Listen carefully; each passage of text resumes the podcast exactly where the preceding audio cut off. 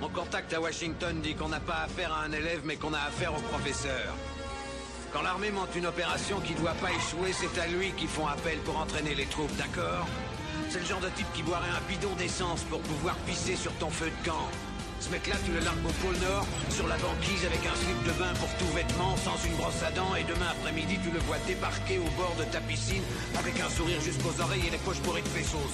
Ce type-là est un professionnel.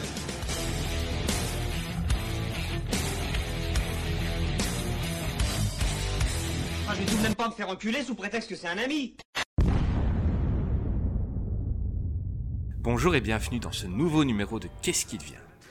Avec moi, aujourd'hui, une légende raconte que son rire pourrait guérir 80% des maladies, mais la surdité et la folie seraient un des effets secondaires. C'est mon ami Greg. Salut Greg, comment vas-tu? C'est quoi C'est ça va? Comment vas-tu? Oui, ça va et toi? Ouais, ça va bien, ça va bien. On a des beaux invités hein, aujourd'hui encore une fois. hein.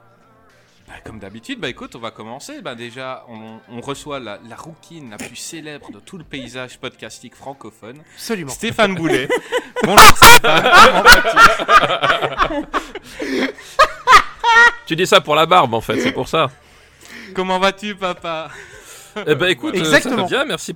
Merci pour l'invitation, merci pour l'invitation. Euh, Mais effectivement, fut, fut une époque, j'étais, j'étais rouquin moi aussi, sachez-le. Une légende raconte qu'à une époque, j'avais des cheveux et ils étaient roux. Donc comme quoi. Mais je l'avais déjà entendu dans les anecdotes, j'ai suivi un peu ta vie exprès pour cette émission. Est-ce qu'il fait froid chez toi pour le moment? Euh, étrangement, non, il ne fait pas très froid. Euh, non, non, on est plutôt dans une période de transition. Je pense que le printemps euh, va pointer le bout de son nez très dans pas longtemps. Ici, ici, nous en Belgique, on a froid. Euh, sinon, tu ne seras pas seul aujourd'hui, mon ami. C'est vrai. On, on a, une, on a une- la voix féminine et la petite douceur de Parlons Péloche, Béa. Bonjour Béa, comment vas-tu? Bonjour, ça va très bien. Je suis ravie d'être avec vous, ah, On va bien s'amuser aujourd'hui. j'espère, Et tu, veux, et tu vas me dire pourquoi on va parler de qui aujourd'hui? Parce qu'on va parler de Tom Cruise. Ah, t'étais contente Oui. quand je te l'ai proposé. hein. Bah oui. J'avoue. On se demanderait bien pourquoi. tu serais pas un peu amoureuse de Tom Cruise quelque part? Un Hmm, petit peu. Non, je suis admirative de son parcours. Voilà. Non, non, voilà, je vais essayer de pas faire la midinette pour avoir un peu de crédibilité dans ce que je dis.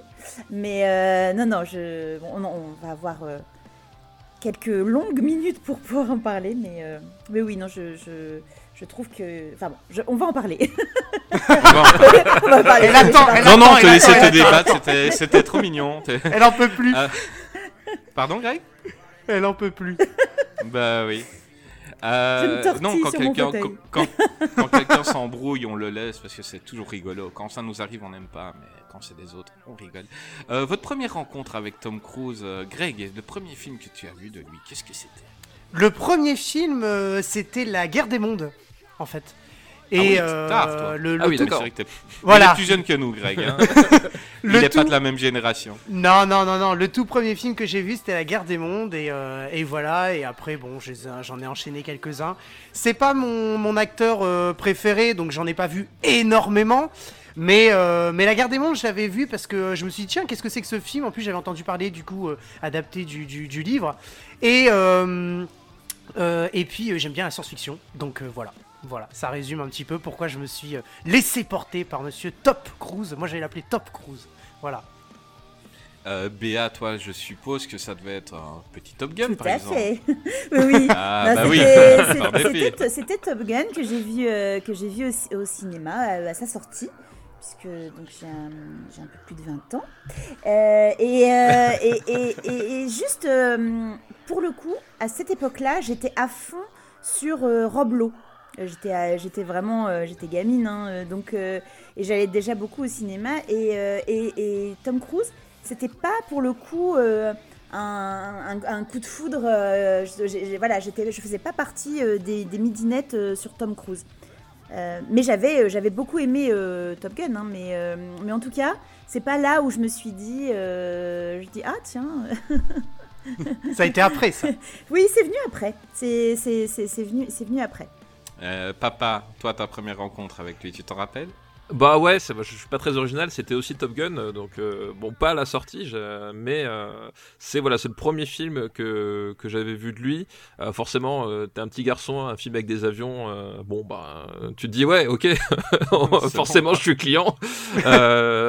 Mais par contre, assez rapidement, enfin assez rapidement, peu de temps après, le, le- le premier film qui m'a vraiment marqué, parce que je pense que j'avais pas trop calculé forcément que c'était Tom Cruise, enfin je veux dire Tom Cruise ou un autre, le moment où je l'ai vu, c'était.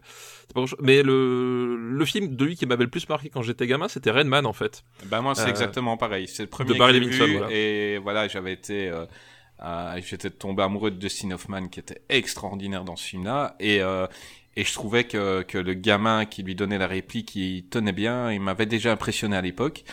Donc euh, voilà, j'ai j'ai vu Top Gun très tard. Moi, c'est un film que j'avais pas trop envie de voir pour euh, euh, parce que justement, il y avait toutes les filles à l'école qui Oui. en parlaient. Ah, il est trop beau, ah, il est trop beau. Et et, et voilà, euh, j'avais pas envie de le voir par jalousie parce que j'étais un petit connard.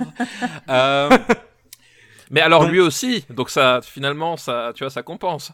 oui, oui, c'est vrai. mais il, il était pas encore un connard à ce moment-là. Ah, il était un petit peu arrogant, c'était. Oui, dans, mais on il avait un Oui, mais- rôle quand même un petit peu arrogant, oui, tout à oui, fait. mais Voilà.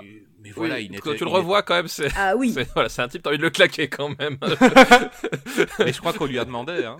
On lui a demandé. Mais on, Oui, va, bah, arriver à, on va arriver à Top Gun. Voilà, on On va en parler, on va en Parce parler. que c'est un film.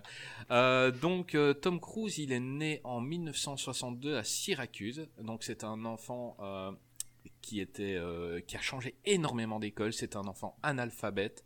Il a eu beaucoup de soucis et euh, il a vraiment eu de la chance d'en arriver là où il est.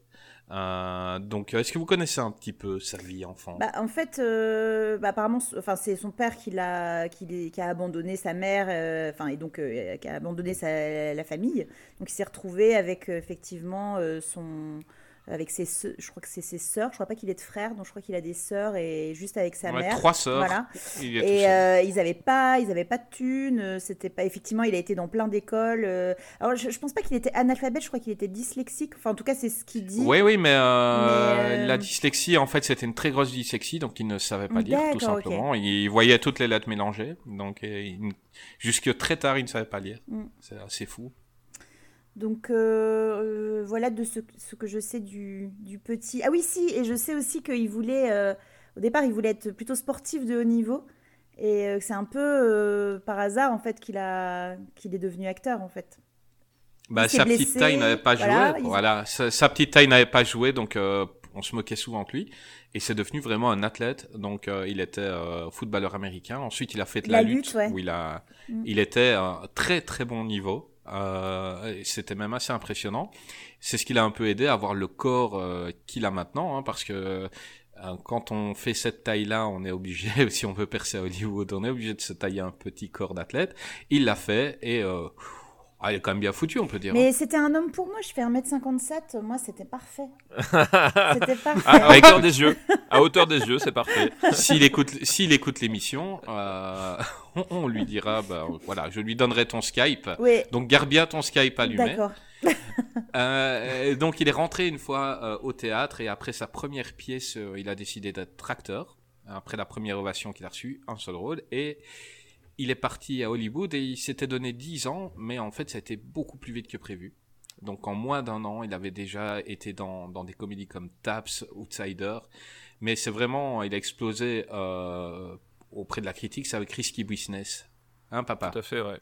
Tout à fait, ouais. Bah, Risky Business, en fait, euh, euh, Risky Bus- Business, en fait, c'est euh, effectivement une conjecture assez folle en termes de, en termes de carrière, en fait. C'est-à-dire que le film, c'est un film de 1983. On est en plein dans, dans, dans l'Amérique triomphante des, des années 80. Voilà, le, le, le, le rêve américain qui se concrétise pour chaque Américain moyen. Bon. Réalité est un tout, un tout petit peu plus nuancée, mais disons que c'est euh, un peu, un, peu ce qui, domine Hollywood. Et euh, Risky Business, bah, c'est euh, voilà, c'est- l'histoire en fait d'un jeune lycéen qui va finalement se, se hisser. se hisser dans, le, dans, les, la haute sphère de, la société américaine et ils avaient besoin d'un d'un nouveau visage ou en tout cas voilà, d'un acteur qui, qui soit vraiment pas connu du grand public pour incarner ça. Tom Cruise arrive, il a pile l'âge et il est, enfin, il est de cette, il a cette espèce de, de beauté adolescente qui, qui Insolente. presque insolente, presque presque surréelle en fait. Il y a, il y a vraiment un côté, voilà, c'est si, si à un moment donné, un, un, un- un- le ministère de la propagande de, de- de- des, des États-Unis devait dessiner le, le- le- le jeune américain idéal, euh, bah il, il dessinait Tom Cruise en Bah fait, oui. Euh, en dehors de la taille. En dehors de la taille éventuellement, mais je veux dire voilà, il était, euh, il était beau, il, est- il était bien gaulé, euh, il, il a, il a, il a ce petit sourire, enfin voilà, il a, il a tout ce charme que l'Amérique voulait communiquer, et euh, donc du coup, il a, il était là au bon moment. Et le fait est qu'en plus, dans Risky Business, il se donne à fond la caisse. Enfin, je veux dire que c'est un véritable Tom Cruise show. Dès, enfin, dès ce film-là, Bah, la, la il est à danse, 100%, la, scène de la danse qu'on a revue après plus tard. Enfin, elle est, c'est une scène, Tout à fait. c'est une scène culte en fait. C'est culte. Ouais, c'est devenu une Ouais, scène, une culte. Mais alors, il a, Complètement. il a vraiment explosé aux yeux du grand public. Donc, c'était avec Top Gun. Donc, un film euh, qui a émoustillé pas mal d'adolescentes et qui a fait se questionner pas mal de garçons sur leur sexualité. Ah, il était beau dans, dans Top Gun, hein, quand il jouait Brett Maverick. Ah bah quand il était euh, évidemment. Surtout qu'en plus je veux dire le casting de Top Gun en fait euh, parce que t'as donc t'as- t'avais Tom Cruise euh, d'un côté mais t'avais quand même aussi Bah, il y a Val Kilmer quand même. voilà il y a quand même Val Kilmer qui était aussi quand même au top de sa beauté à l'époque. C'était un c'est- c'est- voilà c'est c'est- c'est un secret pour personne. Ce, ce film était euh, euh, en partie une, une sorte de, de film de, de propagande pour le, le recrutement de, de l'armée de, l'armée de l'air et évidemment euh, qu'ils ont placé des, des- des- des acteurs enfin voilà, n'importe quel jeune de, de 17 ans, à un moment donné, euh, on- on- finalement Top Gun, c'est cette promesse-là, c'est tu seras aussi beau, aussi arrogant, et t'auras autant de Mais- réussite que mais- ces, que ces Mais types-là. ça a marché, hein, ça a marché. Lowe avait été. Béa, tu savais que Rob Lowe avait été euh, sondé avant Tom Cruise pour le rôle? Il, non, je, je pense vraiment, mais ça, ça pourra faire l'objet d'une autre émission, mais je pense que Rob Lowe n'a clairement pas eu la, la carrière qu'il aurait dû avoir. Mais Ouais. vraiment, mais Ah mais fou, on est hein. bien d'accord. On est bien Mais d'accord. vraiment, hein, je le Mais le, le rôle avait été donc le rôle il avait été proposé à Travolta, à Michael J. Fox, à Matthew Broderick et euh, le plus drôle c'était Jim Carrey quoi. Ah. J'imagine. Ah oui, ça aurait donné euh, Bah- carrément, carrément autre chose. Tu, tu, Mais tu sais qui était pressenti pour réaliser Top Gun à la base Non, dis-moi. John Carpenter. oh, Sérieux. ah, mais ça Ouais, devrait les- mecs- autre chose, quoi. Mais euh, Les mecs, ils- j'ai envie de voilà, voir. ils, ils sont allés voir John Carpenter avec le script et il leur a dit mais euh, c'est quoi votre merde euh, où, où les Américains gagnent à la fin et les communistes c'est les méchants, je, je veux surtout pas réaliser ça. Donc en termes d'opportunités de carrière complètement ratées, en tout cas de pur, euh, pur carriérisme on va dire, ça se pose là. Bah, le scénario ne devait pas être génial au départ vu que tous les acteurs ont refusé et Mm. que Tom Cruise avait refusé aussi. Ils ont dû lui proposer un million de dollars, ce qui à l'époque était énorme, surtout pour un, un tout jeune, pour qu'il accepte. Sinon, personne ne voulait du rôle de Top Gun. Et alors, Beaucoup ont dû le regretter, mais ouais. ouais, du coup, il a été obligé, euh, comme il s'était payé très cher, euh, de, de, de montrer son corps un petit peu, comme il savait bien le faire. Mais euh, non, mais par contre, Il voulait, il refusait justement pour Non, ça. mais- Il, il- il- il était dégoûté du nombre de scènes de vestiaire Ouais. où il devait montrer ses muscles. Mais en échange, ce qu'il a obtenu, euh, c'est d'avoir euh, un droit de regard sur, sur le scénario. Et justement, par rapport au personnage, il a vraiment poussé, la- enfin, il a vraiment tout regardé pour que justement son personnage ait un peu plus de, de, de- matière et d'épaisseur euh, pour, euh, pour, pour, pour le travailler, quoi. Et euh, en fait, il, il voulait pas euh, euh, devenir juste. euh, Enfin, il avait déjà des ambitions euh, de euh, de- d'a- d'acteur et donc il voulait pas juste être un, mec euh, qui faisait un film d'action de plus. Et, euh, d'ailleurs, euh, quand on lui a proposé la suite, il a pas, euh, il a dit non au départ. Ouais, mais effectivement, c'est ça qui est très intéressant, comme tu le soulignes, c'est que euh, là, on parle effectivement de Top Gun en 86.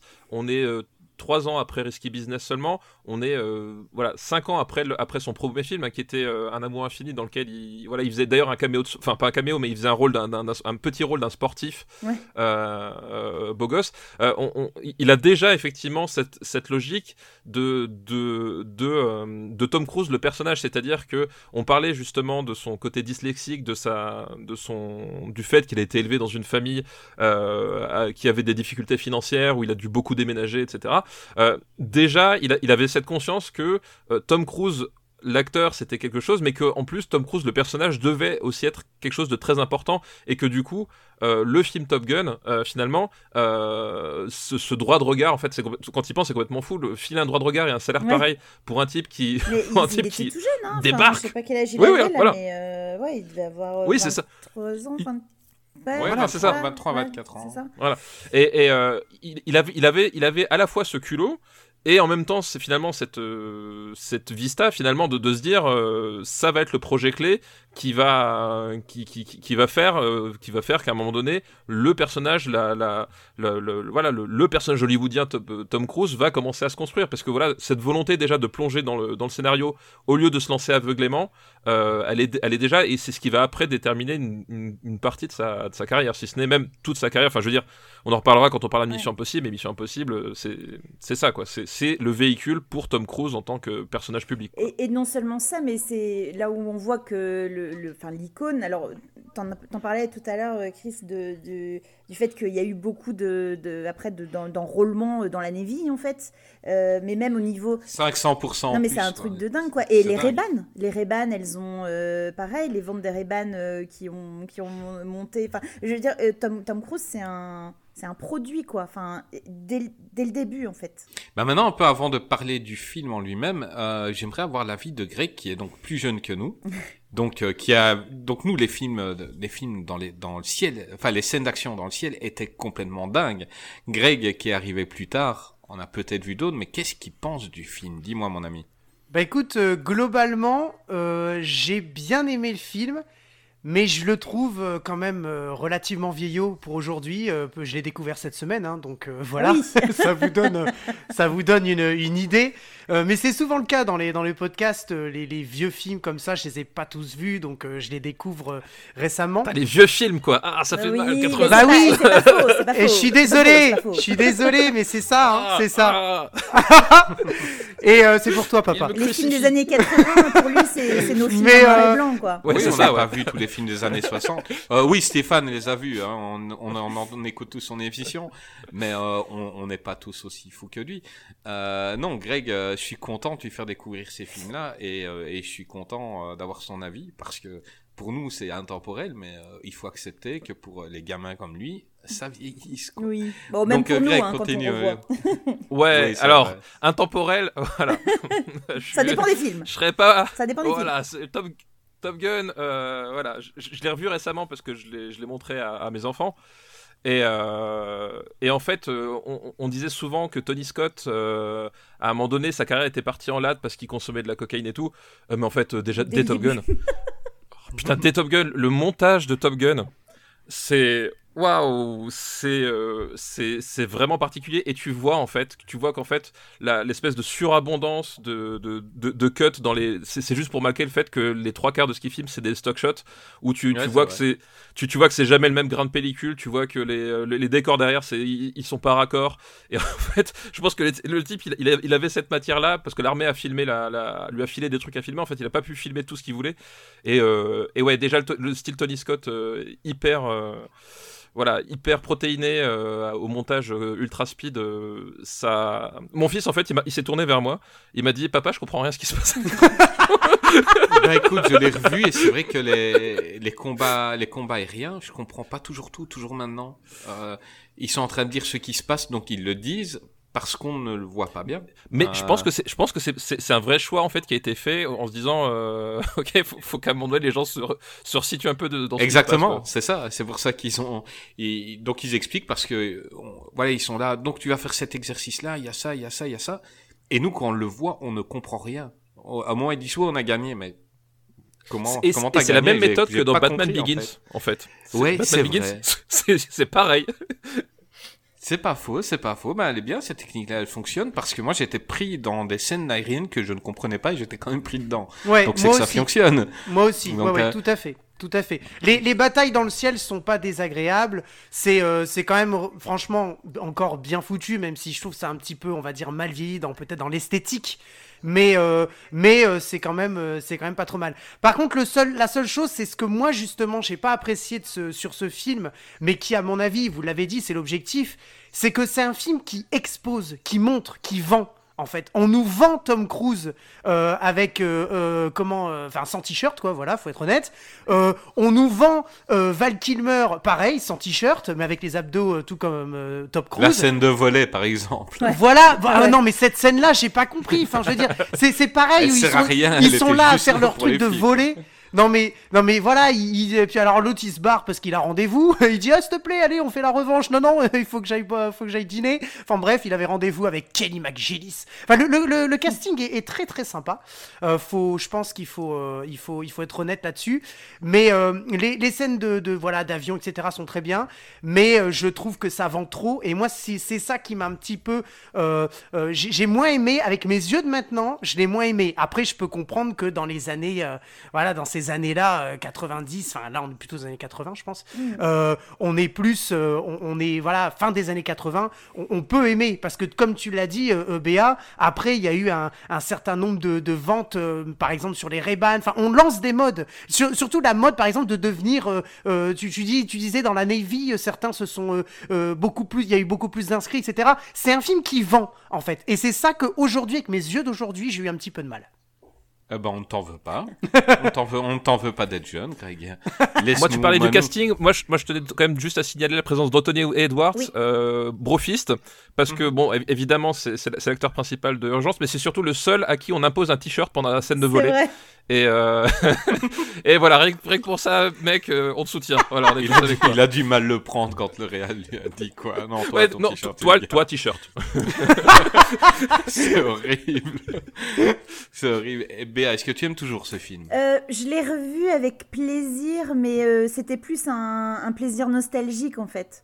Donc euh, Mhm. voilà, je, je, je, je trouve que ça c'est encore efficace, mais pour le coup, la musique, les, les plans euh, au soleil couchant, les... enfin, c'est très très marqué, c'est un peu même clipesque par moment. je- Enfin, et Ah ouais. Oui, voilà, tout à fait. pas, Ouais, la, euh, la chanson Take My Breath Away qui démarre à chaque fois qu'il y a un truc mais romantique, ouais, et, et c'est vrai que quoi. et l'histoire, euh, je trouve que l'histoire d'amour euh, n'est pas crédible et, euh, et, et qu'elle le perturbe. Finalement, j'aurais, enfin, ce même film sans l'histoire avec euh, Kelly McGillis, euh, ça m'aurait peut-être davantage plu. Ça- mais sauf que ça aurait fait un, ouais, un petit, un petit film euh, ouais, de guerre euh, de plus. Enfin, Mais c'est vrai qu'elle est pas crédible. Je, je, je ne vois pas. euh, donc lui, il veut juste la pécho au début, hein. Donc. euh, oui, il veut juste la pécho dans un Et, euh, bar. Bah, c'est un trophée, hein. euh, C'est un trophée oui, pour Ouais, c'est un Oui, trophée. oui. Et puis, euh, elle est, elle est amoureuse. Enfin, je. Et après lui, à un moment, on apprend qu'il est amoureux, mais en, en fait, ils ont eu que, que Oui, quelques oui, interactions. et, de- et Meg Ryan lui dit, euh, il est fou amoureux de toi. Mais je me dis, mais pourquoi? On n'a rien vu de. Ah bon?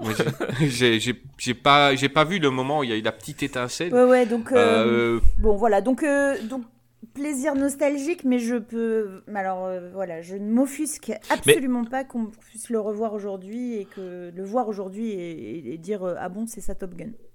Voilà. Ouais, mais en même temps, t'as raison le- de souligner cette histoire avec l'histoire d'amour, parce qu'en fait, tout le film est écrit comme ça, c'est-à-dire qu'à un moment donné, c'est on- c'est un film où on passe son temps à nous dire, bah tiens, on va faire tel exercice, tel exercice. Ah tiens, au fait, euh, au fait, il est amoureux de toi, j'ai oublié de te le dire. Et à la fin, on arrive à la fin, on fait, c'est- c'est au fait, il faut pas tap- taper la gueule à des Russes. Et là, tu fais, bah, pourquoi? Enfin, tu ils sont, ils sont à la cé- cérémonie, ils ont leur diplôme, au fait, il faut les péter la gueule à des Russes. D'accord, ils y vont, tu sais pas pourquoi, tu sais pas ce qui s'est passé, ils, ils- ils ont gagné, ils Ouais, repartent, oui. ils sont contents. Et, tu fais, bon, bah, d'accord. C'est euh, c'est un film, il y a- les enjeux sont pas très bien posés, Ouais, quoi. Oui, on comprend pas tout, on comprend pas tout, mais euh, mais il garde un charme, quoi. Ah oui. Euh, Mais l'enjeu, c'est d'être le meilleur des meilleurs, en fait. Oui, ils, le bien disent, sûr. ils le disent tout le temps, d'ailleurs. Mais euh, mais je veux dire, euh, c'est un film qui garde un charme. Je, je l'ai revu, je l'avais plus vu depuis une dizaine d'années. Et euh, il y a des films encore marqués années 80 qui ont qui ont vraiment mal pris. Et celui-là, je trouve qu'il garde Oui, ça quelque va. chose.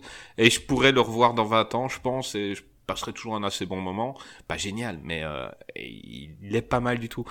Euh, J'aimerais passer à une euh, une franchise très chère à notre ami Stéphane, ne serait-ce que pour la moustache. Euh, donc, euh, c'est- bah oui, tu t'en doutes. Vas-y, dis-le, dis-le. Bah oui, la présent. franchise Mission Impossible, voilà. Euh, Voilà, je crois que je n'ai jamais vu personne utiliser autant le même d'Henri Cavill que toi. tu as toutes les sauces, tu le mets, je suis. tu Une certaine obsession. rire. C'est Voilà, une obsession. Je, je, je, je sais pas ce que tu as dans la tête quand, quand, je sais pas ce que ça t'a fait, mais Je ne sais pas non plus, mais. dingue. Voilà, ça a révélé quelque chose en moi que je, Oui. que je- qui était insoupçonné, qui était là, euh, qui à mon avis ne va pas partir maintenant que c'est bien installé, mais voilà, je, ne sais pas cette moustache, cette absence de moustache même, euh, voilà, ça, ça, ça débloqué un, un- mon, mes chakras quelque part, voilà. Donc euh, Tom Cruise himself euh, tenait vraiment à relancer la série Mission Impossible et il a contacté le génial Brian De Palma en 95, donc le film est sorti en 96, pour sortir euh, ce film, donc avec John Alors, Voight, Emmanuel Béard, Jean Reno. Dis-moi. Oui, Béa non, il a pas contacté euh, De Palma tout de suite. hein. Pas tout de suite, non. Ouais. Euh, je, je, je, je fais un Oui, petit oui. peu. tu- Vu que, vu, vu que un des membres ici dans l'émission, je ne citerai pas lequel, nous a dit qu'aujourd'hui on avait un temps. Ah oui, pardon. Euh, je résume euh, certaines résume, choses. résume. Excuse-moi. Bon, bon, le 1, on peut dire que c'est un De Palma mineur, on est d'accord. Euh, Alors, ah non, bah non. Ah, je suis pas d'accord. ah, moi. ah, ah, ah, non, mais je suis trop fan de De Palma et je le mets pas très haut, celui-là. mais vas-y, Béa, mais- je suis, moi, je, je, je- mineur, c'est pas le terme que Ouais, c'est pas. Vas-y, voilà, bah, écoute, je t'écoute. Faut, faut se dire que bah, bah, Brian De Palma, à cette époque, il sortait d'un échec commercial. Enfin, l'impasse, euh, je pense que c'est une grosse déception pour lui. Il avait. Enfin, voilà, il n'était pas dans une bonne, euh, dans une bonne phase. Et, euh, et donc, en fait, c'est il avait besoin d'un succès commercial. Et, euh, et le voilà, quoi, son succès commercial. Et, et, et oui, alors c'est peut-être mineur euh, dans. euh, Moi, c'est mineur dans le sens où quand on te montre un De Palma sans te le dire, tu peux le Oui. reconnaître. Et ça, aurait pu, il aurait pu être réalisé par. Alors, mais- là- mais, mais par contre, Je suis pas d'accord non plus. Là, Ouais, tout à fait. Je suis absolument Bah pas d'accord. tu ouais. sors. Tu... non, mais je, Non, ne, parce je que- ne retrouve pas, je ne retrouve pas certains, certains traits de génie de De Ah Palma, si, tout carrément. Ah bah bien sûr que Alors, si. si, alors moi je trouve, en fait, Si, c'est ouais. De Palma adapté au grand public, enfin au grand public. Euh, C'était pas non plus des films confidentiels, les films de De, De Palma, mais Mhm. c'est De Palma en, c'est c'est De Palma effectivement euh, adapté à un, à un public plus large. Que, que les autres, en fait, ce qui change, c'est- moins les obsessions, parce qu'en fait, tu vas retrouver euh, l'utilisation du plan séquence, tu vas retrouver l'utilisation de la caméra subjective, euh, tu retrouves ce- cette, euh, cette- ce découpage très particulier chez De Palma qui est qu'en fait, il y a euh, en gros quatre très grosses scènes qui, qui durent 15-20 minutes entrecoupées par des, par des, Exactement. des, moments, des moments pour les relier. Et en fait, et à chaque fois, ça s'articule. En fait, c'est des, des moments de bravoure cinématographique. Donc là, t'as l'intro, t'as le, le, la scène du train à la fin, puis t'as surtout le, le, le, braquage à l'Angly. Euh, voilà. Euh, t'as, vraiment cette, cette façon de découper. Voilà, et voilà, t'as cette façon de découper les films qui, qui est très caractéristique. Euh, t'as, pas mal de choses. La, la thématique du double. euh, Enfin, là, en plus, dans, dans Mission Impossible, à un moment donné, tu sais plus qui est le double de qui, de, de quoi. Enfin, bref, euh, ils, sont, ils sont tous le double de tout le monde. Donc, il y a vraiment tout de Palma, sauf effectivement, euh, contrairement justement à, à un Blowout, contrairement à un Body Double euh, ou à Impulsion, euh, c'est moins, c'est c'est moins. C'est moins il y a pas il y a pas le côté euh, il a pas le côté dérangeant en fait de son cinéma c'est-à-dire que c'est vraiment Oui, le c'est côté. C'est- voilà. Quand je regarde On- De Palma, moi, c'est pour ça aussi. Euh, mais en, en même temps, je ne. J'adore Mission Impossible, hein, c'est- je ne critique Voilà. pas le film. mais Je parle par rapport au réal, euh, quand euh, j'ai- j'aimais déjà De Palma très jeune, et quand j'ai vu que c'était lui qui faisait le film, je, me suis- je me suis attendu à quelque chose de dingue, et là j'ai eu un film d'action, bien fait, mais j'ai vu un film d'action. Mais il, a- il mis, il a beaucoup de choses de lui dedans, hein, en fait. Euh, Ouais, c'est ça, en fait, Comme ouais. tu, parlais des obsessions, de, de la vision un peu cauchemar, euh, et donc ça, et ça se ressent euh, dans, dans, dans son film. Et donc, ouais, je, je, je pense qu'il y a quand même. euh, alors, il y en a même euh, qui, enfin, qui trouvent que c'est un peu, c'est un film freudien de, de De Palma, quoi. Tellement il a mis des choses à lui, tu vois, le, le côté euh, euh, combat contre les studios, bah, qui va se retrouver avec euh, Ethan Hunt qui tout à coup est tout seul contre, contre son système et tout. Enfin, je, je, je sais pas, je pense que hum, je trouve qu'il ré... En même temps, mon avis est certainement pas le bon, parce qu'avec Greg, on dit souvent, ce qu'on dit, c'est potentiellement. De la merde, absolument. Donc, Non, non, mais en euh, l'occurrence, c'est- ça qui est bien avec le cinéma, c'est que Il personne n'a raison. Hein, convaincre. c'est, on, c'est, c'est- ah si si si si, si moi si si moi j'ai raison mais oh, qu'est-ce que c'est que ça là? voilà, non, c'est un avis subjectif dans Bah le sens où vraiment, en fait, j'ai eu des grosses attentes pour euh, le premier Mission Impossible. Euh, J'avais eu des très grosses attentes qui n'ont pas été à la hauteur, tout simplement, à l'époque. Euh, ah, tu veux qu'on parle de Mission Impossible 2 du coup Ah oui, alors parce attends que là, en termes de grosses euh, attentes Ah pas à la hauteur Là, c'est Euh, là, c'est pareil. excuse-moi. Donc, euh, on dit, le, le truc là John Woo va faire Mission Impossible 2. Attends, tu pouvais pas espérer mieux. Bah non. Et, et ouais, et ouais, et ouais. Non, mais J'adore Mais- la scène d'intro est incroyable. La scène d'intro quand il escalade, euh, je, je trouve que la photo, la manière de filmer, la manière dont, dont, dont il met euh, Tom Cruise, euh, en- dont il filme Tom Cruise est incroyable. Par contre, Non mais après, typiquement bon, John Woo ça fait partie des gens que moi j'ai- j'aimais vraiment beaucoup à l'époque et je, en le revoyant je pense vraiment que ça a très mal vieilli quoi. Ouais, c'était pas un bon. hein. Vas-y Greg, on veut ton avis. Ouais, non, alors, euh, euh, Mission Impossible 1, alors moi je m'attendais à rien. Je l'ai découvert, euh, je l'ai découvert cette semaine. voilà. Euh, je ne m'attendais à rien du tout. Je connaissais la série. Je hein. dis bien, si un cinéphile veut nous rejoindre et prendre la place de Greg, il faut qu'il ait un rire. En- envoyez votre CV. Voilà, envoyez votre CV à qu'est-ce qui devient. Euh, donc, vas-y Greg. on Alors, te- non mais honnêtement, honnêtement, le Mission Impossible 1, je m'attendais à rien. Et j'ai pris mon pied du début jusqu'à la fin. Tellement, en fait, j'ai ressenti, je connaissais l'univers de, le monde de Mission Impossible, je connaissais la série, la musique composée par Lalo Schifrin de la, de la série TV qui est bien évidemment, je le remercie, repris dans le générique du début. Enfin, chose que n'a pas compris John Woo dans le numéro 2. On reviendra sur le générique du numéro 2, parce que je n'ai absolument pas apprécié le numéro 2, euh, notamment pour ça. Et, euh, mais bon, bref. Euh, en tout cas, le numéro 1, j'ai vraiment bien, bien aimé. Et ce que j'ai bien aimé dans le 1 aussi, c'est en fait le 1, il est, je sais pas si vous avez vu la série, mais il est, en fait, il y a plein de références à la série. Et il y a tellement- On a vu la série. Il y a tellement de références à la série que je trouvais ça génial. Et après, dans le 2, paf J'ai vu le. Je, je me suis dit, le 2, hop, réalisé par John Woo, wouh Incroyable. Et en fait, euh, déjà dès le début, il y a un truc qui m'a saoulé, c'est le générique, quoi. Je me suis jamais autant fait chier dans ma vie de, devant un générique que celui du, de Mission Impossible 2. Donc déjà Et- là, et d'aucuns- je disais, d'aucuns di- diront que la corrélation entre mauvais film et la présence de Limp Bizkit dans la bande originale euh, n'est pas due au hasard. Voilà. Moi, je, je- en fait, euh, je, je, je l'avoue, euh, plus jeune, j'aimais bien, plus jeune, donc j'ai changé un petit peu, mais au plus jeune, le, le clip euh, de Limp Bizkit sur Mission Impossible, c'est une confession. Voilà, mais j'avais 15 ans. euh, ah mais bien sûr, on change. Non, mais alors, non, mais j'avais 15 ans. Mais c'est quoi cette excuse? Non, mais attends, euh, c'est. Parce qu'on évolue, on évolue.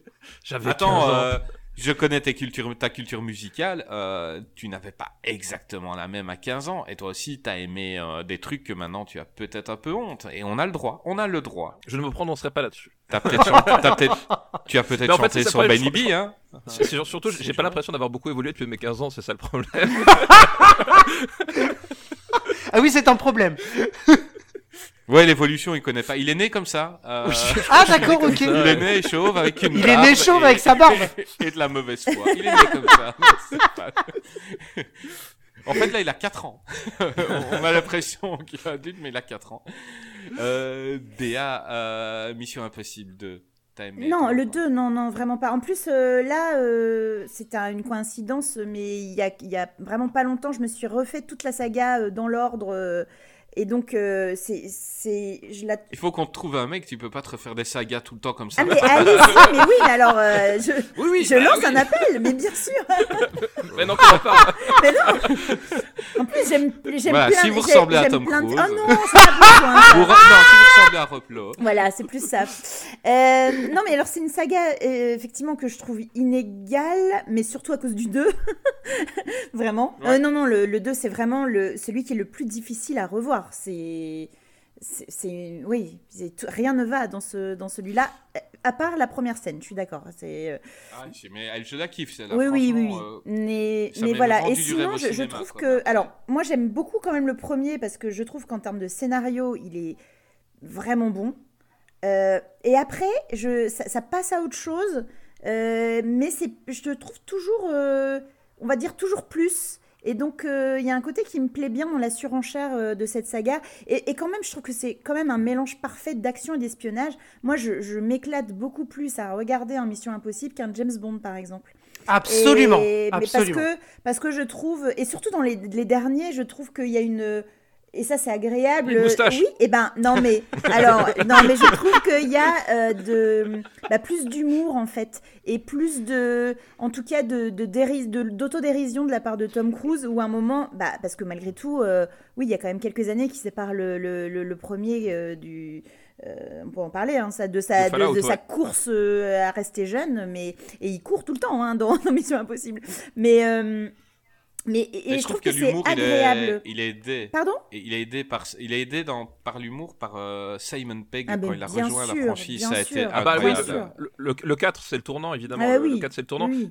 Et euh, et il y a un truc qui est tr- très intéressant. Alors moi, moi je, je, je, le, le 2, je, je le trouve très mauvais, mais je le trouve en fait partiellement, potentiellement très très drôle en fait, tellement il est grotesque. Ouais. Je Euh, le préfère au 3 en fait, le 2. Mais je- non. alors je déteste le 3. Ah bon je Ah déteste, ouais. En fait, je, je, je déteste la, la mise en scène de J.J. Abrams. En fait, c'est je trouve que c'est un film dégueulasse visuellement. En fait, pour moi, c'est l'anti-cinéma absolu. Ah ouais, je suis pas Euh, objective, j'aime bien. mais- Gilles Mais, euh, mais, mais, mais, mais, mais même si je mets ça de côté, c'est-à-dire le, le- je déteste ce qu'il fait, mais il y a quand même un truc qui est super intéressant avec Mission Impossible, euh, au-delà de tout ce que tu as dit, euh, Béa, euh, c'est le fait que c'est un véhicule pour Tom Cruise. Enfin, c'est le, film en fait où il devient producteur. Ça, ça, on, ça, on l'a Ouais. pas dit, mais c'est le, film où il devient producteur pour la première fois avec sa, sa, sa partenaire.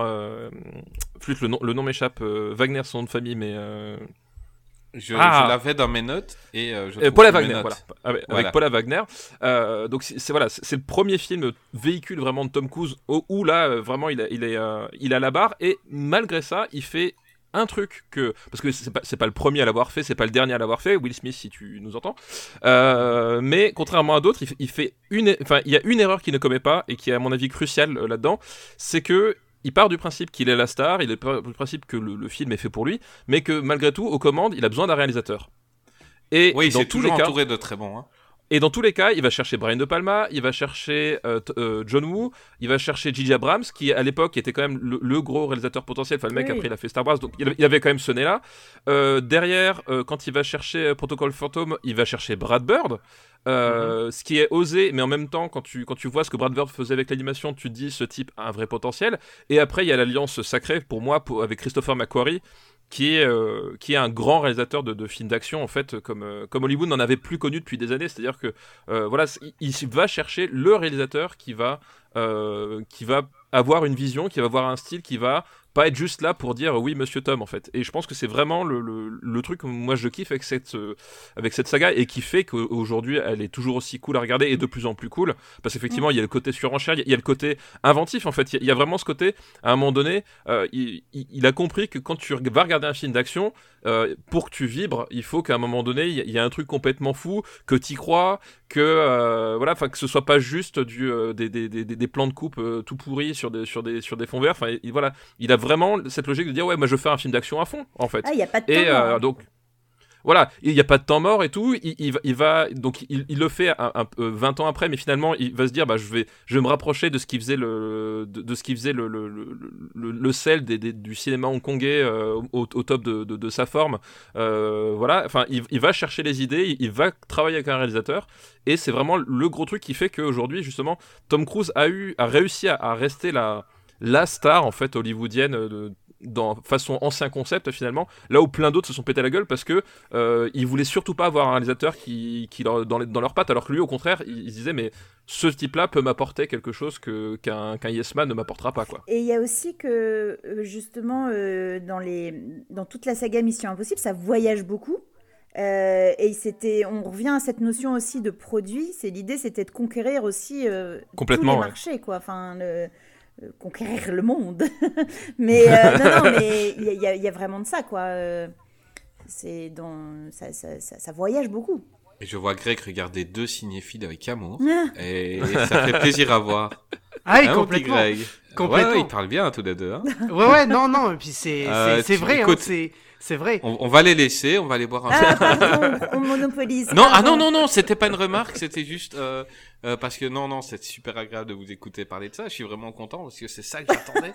Et euh, non, je, je, je l'avoue que. Ah, Greg, dis-moi. Alors moi, je vais juste rajouter une petite chose sur les missions impossibles, notamment la différence entre le 1 et le 2, qui est une différence fondamentale, mais qui n'est pas visuelle, qui est euh, audio. Euh, ça va être la petite minute doublage. Le 1 est exceptionnel. Greg aime les dou- les Voilà. Oui. Le, le 1 est exceptionnel en doublage. Il est exceptionnel. On a la voix de Patrick Poivet qui l'a doublé euh, euh, Tom Cruise, qui a été la voix régulière de Tom Cruise pendant euh, quelques, euh, quelques films.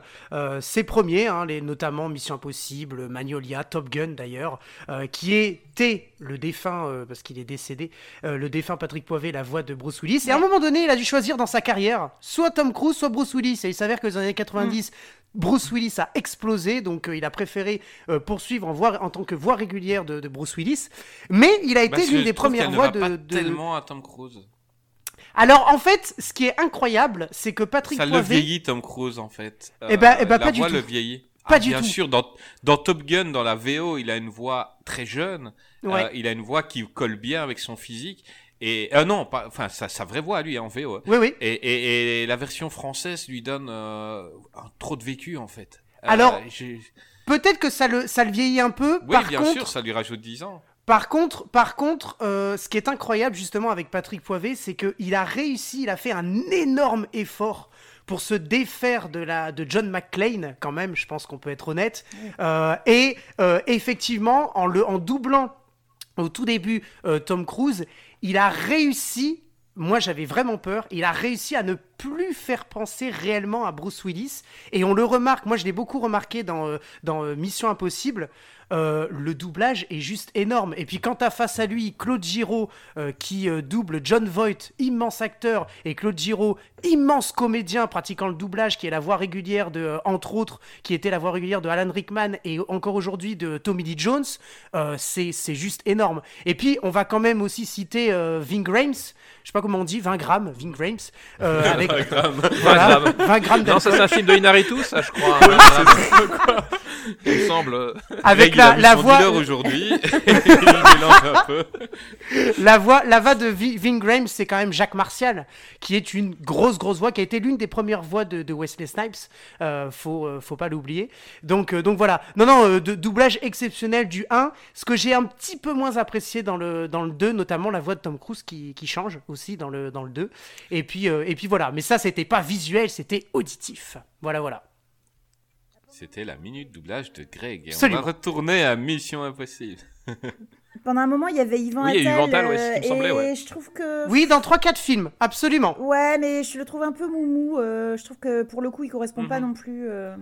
Eh ben en fait, il- euh, euh, euh, Ivan Attal, il est dans Mission Impossible 2 et peut-être aussi il dans que tu as Il n'est vu pas espagnol, hein. c'est pas Ivan Attal. euh, que Ivan tu as vu que tu as vu aussi peut-être Minority Report et Vanilla Oui. Sky. Bah c'est lui en fait. hein. Oui, oui, C'est. Ouais, euh, voix qui n'a pas voix qui n'a pas été gardée après parce qu'effectivement ça ne lui allait pas très très bien et finalement ils ont choisi Jean-Philippe Puy-Martin qui est exceptionnel la voix pour ceux qui ne connaissent pas de Woody dans Toy Story voilà le- un des soucis avec les VF de Tom Cruise, comparé à tous les acteurs euh, qu'on a déjà fait, c'est il n'en a pas vraiment d'officiel. C'est-à-dire que Oui. euh, quand t'entends Will Smith, euh, ouais, t'entends Mm. Bruce Willis, tu- ils ont tous leur voix quasi depuis leur début. Ça a peut-être changé deux, trois films, mais Tom Cruise, il y a eu des oui mais c'est très rare c'est très Toute rare d'avoir sa voix depuis le début hein. Attention, ouais, mais hein. tu ne saurais, tu ne saurais pas entendre euh, si, si- le gars qui fait Bruce Willis, ben, quand il, il a déjà dit souvent, Mm. qu- quand il téléphone quelque part, on dit ah vous avez la voix de Bruce Willis.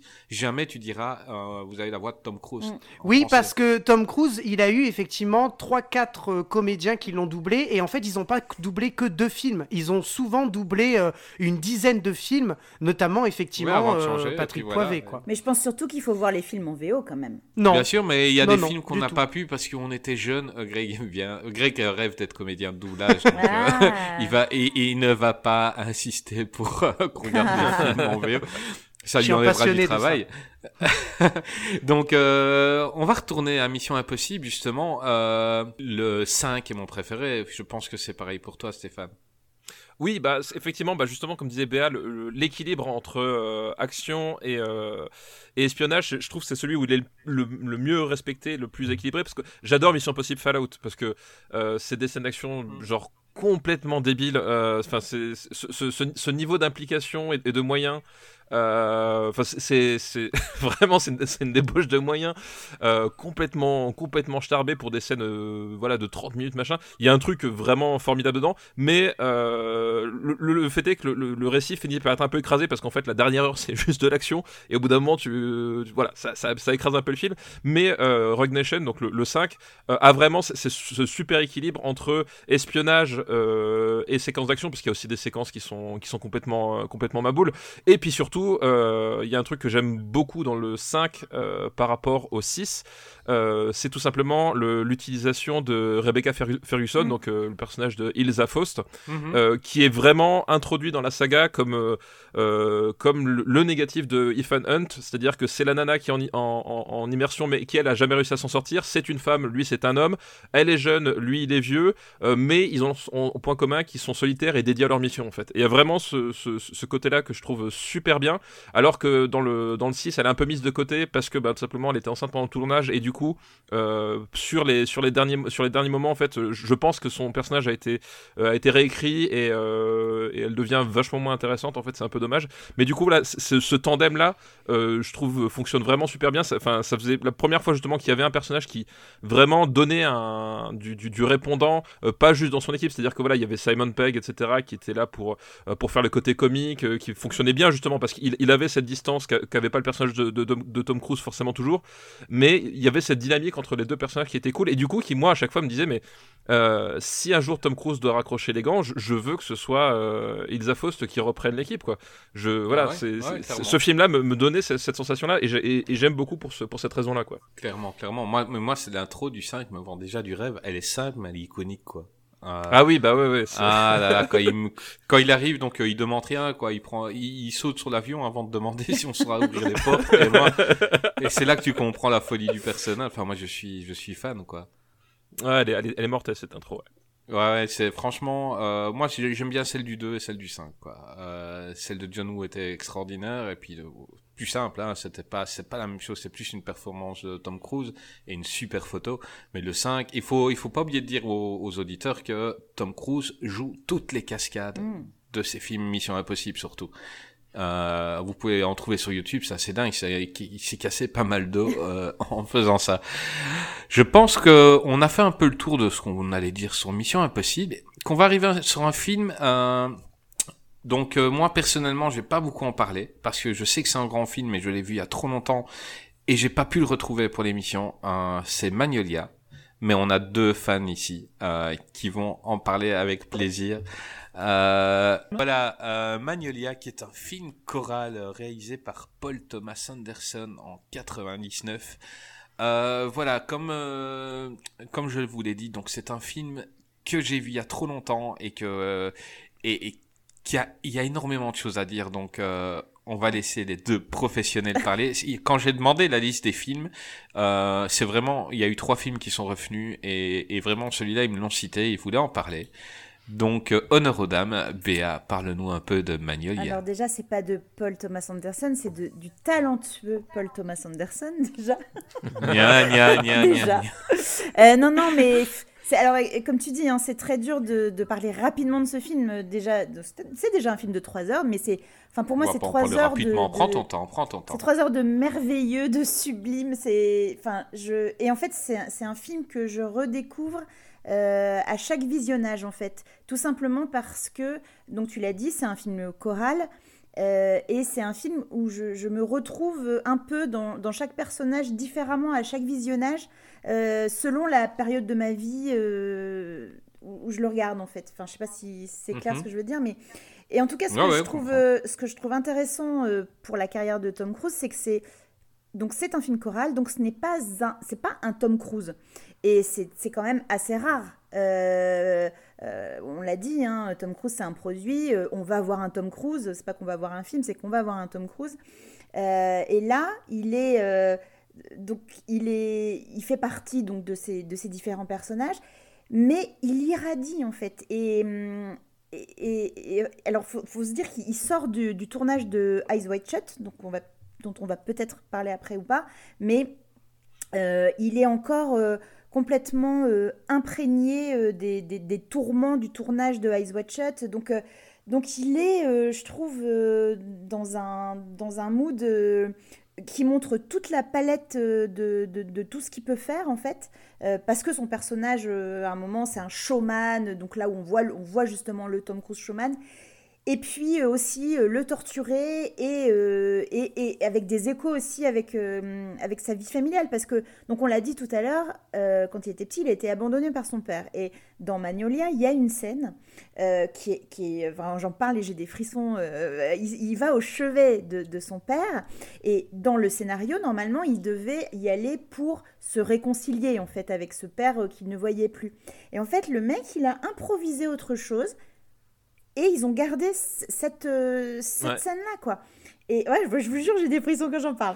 Mais, euh, Un, vidage de sac, un vidage de sac comme on, Ah, mais voilà, c'est un on en- truc de, de fou. comme on en connaît assez peu au cinéma. Et, Et, euh, et ouais. donc, il a été nommé, euh, il a été nommé aux, aux Oscars pour ce, pour ce rôle. Donc, donc des- aux Oscars pour un rôle, euh, j'allais dire mineur, mais non, du tout, un- pour un second rôle. Secondaire. Un, se- un second rôle. Voilà. Donc finalement, il l'a pas eu, c'est Michael Caine qui l'a eu. Et alors, ce qui est drôle, c'est que Michael, Michael Caine, quand il a été chopé son, quand il a été recevoir pardon son son, son Oscar, euh, il a dit à Tom Cruise, euh, bah, bah en gros, regrette pas, euh, les seconds rôles, ils gagnent toujours moins que, que ce que tu gagnes aujourd'hui, donc re- regrette pas, tu, tu gagneras mieux ta vie comme ça.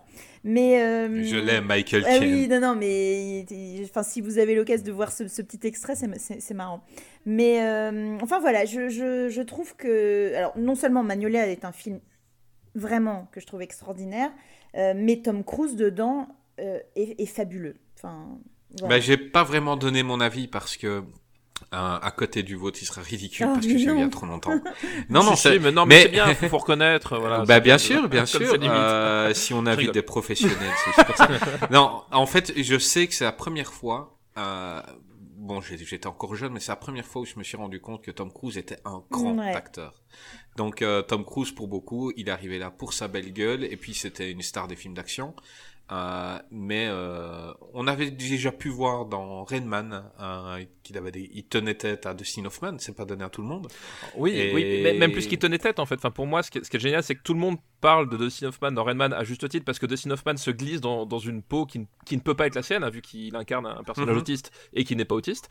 Euh, mais je, si ça fonctionne assez bien, c'est que justement en face, Tom Cruise réussit, réussit à faire la, la composition parfaite pour mettre en valeur Dustin Hoffman et, sans être complètement euh, effacé. Enfin, il y a vraiment euh, la dynamique en fait qui, l'insuffle et, je pense qu'elle est vraiment due à Tom Cruise parce que c'est en fait et c'est logique parce que dans, dans une relation où tu as un autiste et un, qui est pas autiste, tu vas pas attendre que ce soit l'autiste qui, qui fasse naître les relations humaines quoi. Et donc le job difficile de, qu'avait Tom Cruise sur Redman que personne ne salue. Enfin, en tout cas, j'ai l'impression, c'est justement c'est celui qui, qui réussit à faire à, à essayer de vraiment faire naître ces liens humains. C'est c'est-à-dire c'est lui qui va être forcé d'aller vers l'autre et, euh, et qui et qui justement parce qu'au début c'est un mec qui son, son job je sais pas si vous vous rappelez c'est il vend des Des des, des, des, Bah, des- des- des bagnoles quoi C'est clairement Voilà, le- la, la réussite sociale euh, des années 80. Voilà, c'est ça, euh, exactement Et- Bah, et le tu, métier- fais, tu, tu fais de la musique aussi, euh, tu fais de la musique comme nous, euh, Stéphane, c'est vraiment c'est un bon rythmique qui va mettre en, en, en valeur un soliste. Euh, Un soliste, bah, c'est ça. Exactement, Exactement. ça. Euh, c'est exactement ça ouais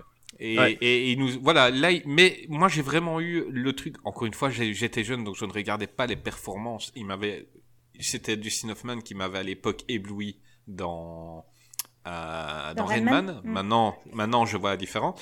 Mais c'est dans Magnolia où, au milieu de grands acteurs, parce que il est pas tout seul, il y a, il y a du lourd autour de lui, et il sort clairement du lot.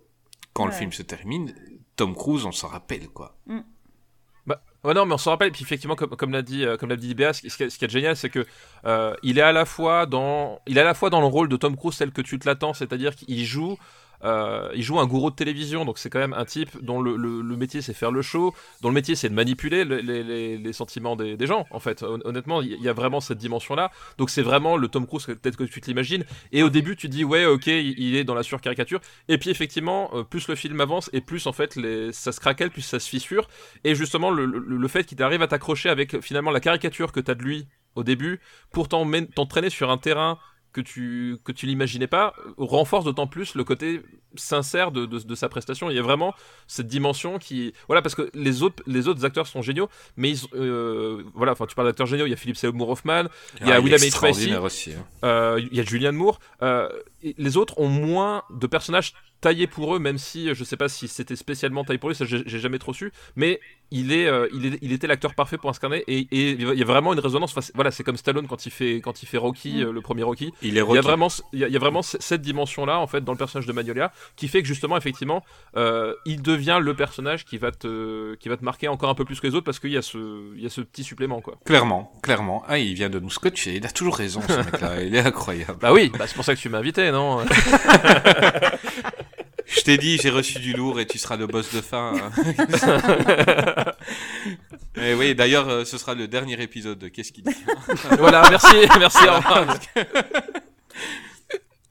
Eh oui, euh, Béa, est-ce que... Ah oui, tu as encore d'autres choses à dire sur ce film, je présume. Je crois que tu pourras en parler pendant Oui, des heures. donc euh, donc c'est bon. Non, non, je, juste, j'ai juste envie de dire, si vous ne connaissez pas ce film, euh, voilà, il faut le, il faut le, il faut le regarder, Mm. vraiment. Film très, très sous-estimé, je veux dire. euh, c'est un film qui n'a pas été un gros Non, carton non, par non, ici. mais après, Et, c'est un film de euh, 3 heures, très peu de euh, Ouais, voilà. avec une structure euh, particulière aussi, euh, mais J'ai eu, j'ai magnifique. eu un sentiment, j'ai eu un sentiment à l'époque, autant j'étais euh, admiratif devant le jeu d'acteur et devant, devant la réal, il était des fois un peu chiant. Et là, c'est le, le mec qui voit un film de 3 heures qui parle, c'est pas le cinéphile, il y a des fois où c'était un peu chiant. Je- tu- Non, mais tu, en tout cas, ce tu me permettras de ne pas te répondre sur ce. Sur Voilà, ce- c'est ça. sur- Non, mais tu peux situation. insulter, t'es- Non, non, ici on a le droit de dire des gros Mais mots. oui. Non, mais je mais- pense qu'effectivement, c'est c'est pas c'est pas un film qui, qui effectivement est, est taillé pour euh, pour euh, exploser le, le box office en fait. Euh. C'est clair qu'effectivement, on l'a dit, film de 3 heures, film choral. euh, Et je pense vraiment voilà, qu'il faut le revoir. Si, si vous n'avez pas fait l'expérience Bien de sûr, le revoir, bah, vous le verrez autrement. C'est Enfin, juste que je pensais vraiment le trouver facilement euh, pour pour euh, repréparer l'émission. Je l'ai pas retrouvé, donc là j'en parle avec mon souvenir qui doit avoir à peu près euh, 18 ans. Ah oui. Et c'est un peu difficile. Oui. Donc j'ai j'ai changé euh, depuis et j'aimerais le revoir pour. euh, mais euh, mais par contre, je saluais déjà la performance de Tom qui était énorme euh, dans ce film quoi. Et c'est vraiment la première fois où je me suis dit le connard, il a une belle gueule, il est bien foutu. Et en plus de ça, c'est un putain d'acteur. Je le déteste. Je suis content que Dieu lui ait mis euh, la scientologie en tête, euh, juste pour qu'il ait vraiment un gros Oui, défaut et que ça devienne quand même un connard. Ah oui, bah, Euh, pas- alors, sur la vie privée, c'est pas son seul défaut, même s'ils sont ils sont liés. hein. Enfin, je, voilà. Oui, c'est lié. le, le, le, le rap- le rapport avec ses, avec ses épouses est quand même extrêmement, euh, on va dire, problématique, ou, euh, ne serait-ce que par les, les- les- le fait d'imposer des, des clauses de, de, de- comme des clauses de cession particulières au moment des divorces. Euh, il voit plus sa fille qu'il a eu Ouais. quand même euh, avec, avec sa deuxième femme. Euh, en raison d'accords euh, d'accord euh, avec les, avocats. Donc il y a y a des choses quand même euh, il y a une part d'ombre en fait euh, chez lui. Et c'est justement c'est pour ça que je parlais du, justement du personnage Tom Cruise euh, tout à l'heure. Euh, c'est que c'est en fait à un moment donné il, s'est pris à son propre piège. C'est-à-dire que la personnal, le personnalité publique et, l'être humain qu'il y avait derrière à un moment donné il a il y a, un moment donné il a plus quitté terre. Euh, et c'est justement peu après Magnolia parce que je pense qu'il il a été euh, il a été personnellement euh, vexé par l'échec de Magnolia autant au box-office, mais surtout, je pense aux Oscars, parce que euh, ça, faisait, ça faisait un moment que Rayman, voilà, avec, avec- en fait, ça commence avec Rayman. Avec Rayman, enfin, il y a la couleur de l'argent, mais vraiment, Rayman, c'est le début de Tom Cruise qui veut montrer qu'il sait être un acteur. Il va quand même enchaîner des hommes d'honneur avec Rob Reiner, euh, La Firme avec Sidney Pollack. Tu, tu vas tourner avec Sidney Pollack, quoi. Je veux dire, c'est- c'est quand même pas de la merde. Euh, Entretien avec un vampire, où il incarne le méchant de l'histoire, et pas n'importe quel méchant. Enfin, c'est un, méchant particulièrement. Voilà, Lestat qui est quand même un méchant particulièrement vicieux, hein, euh, c'est le moins qu'on puisse dire. Donc il est dans ce moment-là et il va avec Stanley Kubrick, il consacre euh, deux ans et demi de sa vie, il, il- il fait exploser son couple euh, pour le plaisir de Stanley Kubrick. En plus c'est le dernier film de Kubrick, enfin je veux dire, il, voilà, il, il- est dans cette idée qu'à un moment donné, il va être l'acteur total et en fait il arrive avec Magnolia, qui effectivement est, on voit, enfin honnêtement, pourquoi Tom Cruise n'a pas l'Oscar voilà, c'est, ça fait partie des incompréhensions des, Oscars. Mhm. Mais il arrive, et je pense qu'il est persuadé que, ça y est, il arrive à maturité. Et là, il se prend une, claque dans la gueule.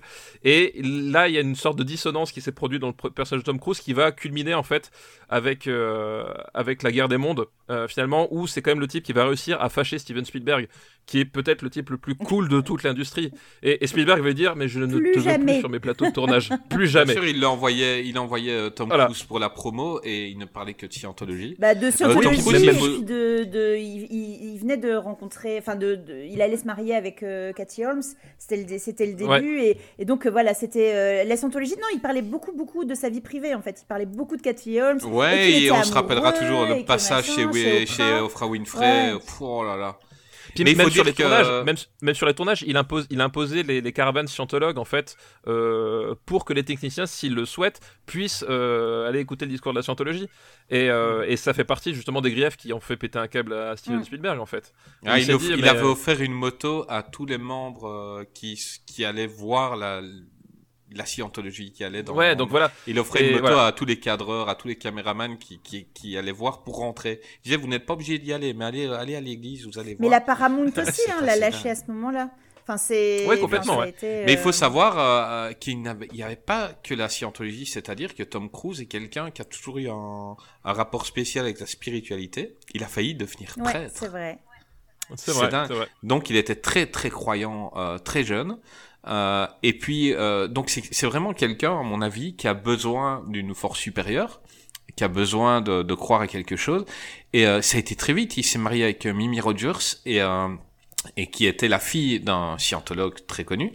et elle l'a fait, mm. elle l'a fait rentrer très très vite. Et très vite, il est, il, et ils se sont servis de lui. Ils se ah sont, bah, ils se sont dit, on a, on tient un acteur, un des plus connus et la tête de gondole, hein. Exactement. Et, il s'est ridiculisé en fait. Et heureusement, il, y avait, enfin, heureusement, il y a eu toute la période avec Nicole Kidman où, parce que elle, elle n'était pas à fond là-dedans, et donc euh, elle a réussi à le tenir un peu à l'écart de ça, mais. Non, puis il y avait aussi son agent, euh, on en parlait tout à l'heure. Je, ne sais pas si, enfin, je sais pas si c'était Paula, Paula Wagner qui. Enfin, en tout cas, il y avait, je me sens que son agent vraiment le, lui interdisait en fait de parler euh, scientologie et tout. Et puis bon, bah, à un moment, oui, à un moment donné, voilà, qui, peut contrôler Tom Cruise? Et c'était aussi ça le problème, c'est que il était, euh, il était euh, au, sommet du monde et euh, il, avait les pleins pouvoirs. Enfin voilà, c'était le roi du box-office. C'était voilà, c'est en même temps, de son point de vue, je pense une fois que tu t'as plus touché terre, c'est compliqué de se dire que, que, le sol peut revenir assez vite, quoi. C'est clair, c'est clair. Mais après Magnolia, moi, il a réalisé celui qui est mon chouchou. En tout cas, dans la liste qu'on a, il y en a deux que, que j'aime de lui, mais Collatéral eh ouais. de Michael Mann. Eh oui. Je eh oui. surkiffe, méga surkiffe ce film. Euh, c'est une tuerie totale. Moi, je l'aime. tous les sens du euh... Ah, mais, mais, euh, oui. mais j'adore euh, Jimmy Fox, j'adore euh, Tom Cruise dans ce film. c'est le meilleur méchant qu'il a, qu'il a joué, clairement. Non, les stats. Vincent. Ah non, non, non, non, non, non, non, non, non, non, non. Ah, j'aime bien les stats. Hein. Ah, ah oui, mais t'es une fille, t'es fan des vampires. Ah, eh oh, par, euh, Non, non, non, c'est pour ennuyer euh, les gens qui disent. Te laisse pas faire, te laisse pas faire. je, je, je, me suis fait ennuyer dernièrement par euh, des féministes qui disaient que. Enfin, des choses. Et, et là, je fais Ah, t'es une fille, t'aimes bien des vampires. Mais c'est pas vrai, je rigole. Non, non, non, il est mieux, il est mieux là-dedans que dans. que dans Entretien avec un vampire. Bah, bah je sais pas s'il est, mieux. C'est voilà, c'est différent. Michael Mann l'a rendu génial. Mais après, je trouve le film Collatéral meilleur encore qu'Entretien avec un vampire, qui, est un très bon film, hein, c'est pas, pas la question. Mais euh, Collatéral a, pour moi justement cette, euh, euh, quand même cette, énergie euh, d'un Michael Mann qui, qui est vraiment au top de son, de son art en termes expérimental, c'est-à-dire que c'est le film, voilà, Michael Mann qui va finalement se dire je vais aller au bout de mon obsession qui est euh, la, nuit américaine au sens euh, au sens littéral. Euh, et il va plonger Tom Cruise et Jamie Foxx dans la nuit de Los Angeles avec les caméras les caméras numériques et leur utilisation de la, de super sensibilité et il y a vraiment tout ce côté de, cinéma complètement complètement fou en fait que qui que tu ne retrouveras plus forcément après chez Michael Mann qui c'est un peu justement pour moi le après Hit c'est vraiment le, le pinacle de, sa de sa filmographie. Et après derrière ça va va, ça va décliner. Mais il y a vraiment ce côté, euh, ce côté vraiment, euh, voilà, vraiment, euh, vraiment fou expérimental. Même si en fait, d'un point de vue scénario, j'aime pas le dernier acte, en fait, euh, de collatéral. Enfin, j'aime pas. C'est-à-dire que j'aime pas la coïncidence qui amène au dernier acte. En fait, c'est pas ça. C'est que le dernier acte, en termes narratifs, je trouve bien, mais la coïncidence qui amène au dernier acte, elle m'a toujours posé un problème, en fait. Je trouvais qu'elle était complètement inutile. Mais bon, bref.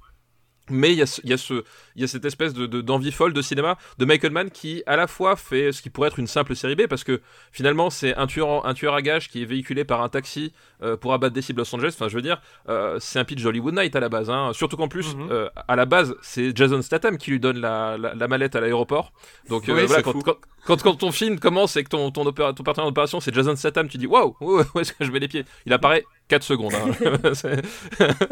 Euh, mais il, transcende, il transcende ça en fait, parce que pour moi, série B, c'est pas, c'est pas une insulte. En fait, c'est même euh, peut-être le, c'est, un cinéma que j'adore. Mais il, transcende ça, c'est-à-dire qu'avec avec un vrai, vrai besoin de cinéma, etc. Et ce qui fait que euh, je, je serais pas départagé en termes d'interprétation, le Vincent de Collatéral, du Lestat de Entretien avec un vampire, mais en termes de cinéma, moi je, trouve Collatéral, euh, c'est un, fantasme de cinéma euh, absolu en fait. Pour un amateur comme moi de films d'action et de polar, il y a vraiment un truc, euh, une transcendance finalement du, genre que, que je trouve assez, fabuleuse quoi.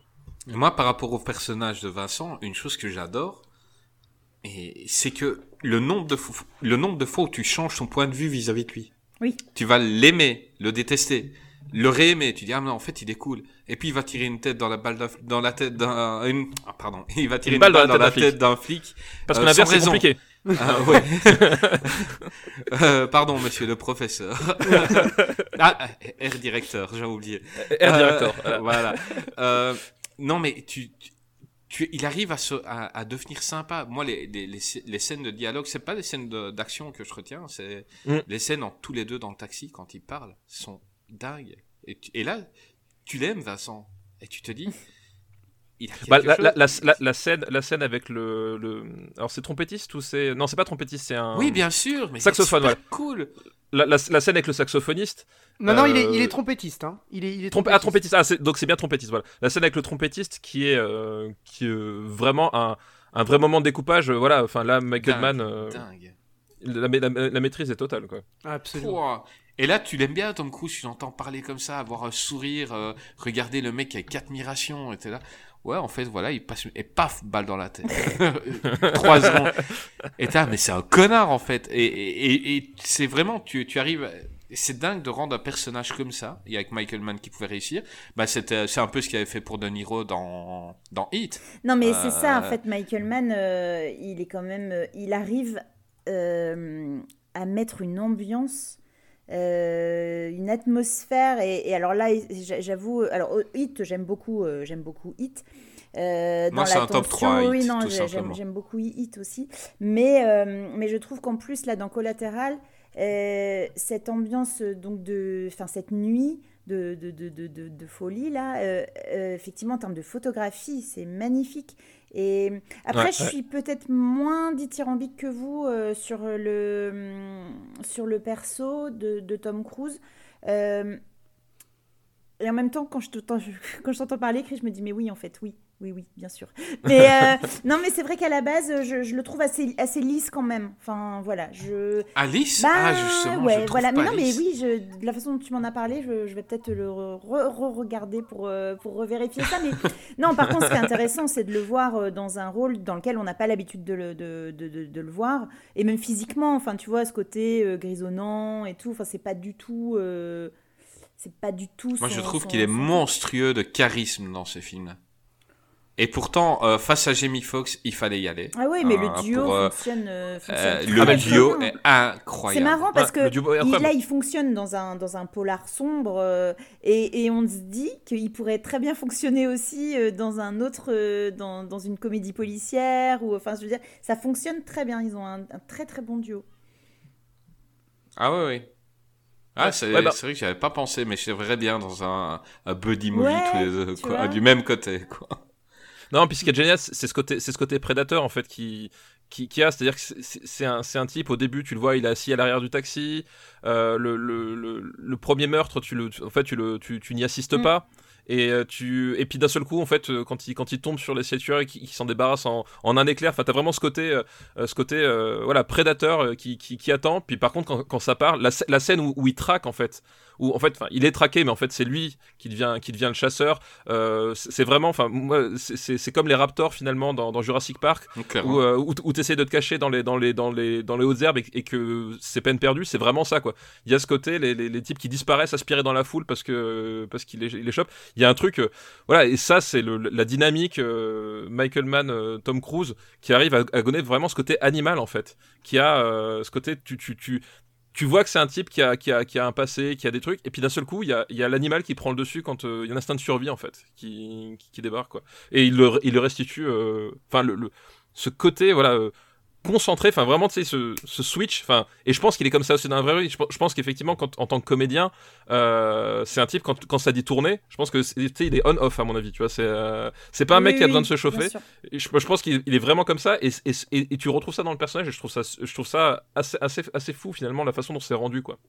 Bah, j'aimerais l'avis de quelqu'un à qui je dis depuis euh, un an ou deux de regarder Hit et qu'il n'a pas encore vu euh, il est jeune, il est jeune, il a beaucoup de choses à voir. Il regarde tous les DVD qu'il a derrière lui, il regarde beaucoup. Il y a beaucoup de sombres merdes, hein, parce qu'on aime bien les sombres mais merdes. faut, mais euh, j'aime, j'aimerais. Euh, mais on est fan de Nanar clairement tous les deux. Absolument. Euh, Greg, tu viens de découvrir Collatéral. Euh, Collatéral, euh, ouais, ouais. Euh, j'ai regardé les cinq premières minutes, j'ai dit non. J'ai dit non parce que j'ai dit non parce que je me suis dit. Euh, Tom Cruise en méchant, ça ira pas. Mais bien sûr que. Et en fait, c'est un film. C'est un film. À la fin du film, je me suis pris une vraie claque. Je me dis voilà, paf Voilà, Greg. Faut pas juger un film sur les cinq premières minutes.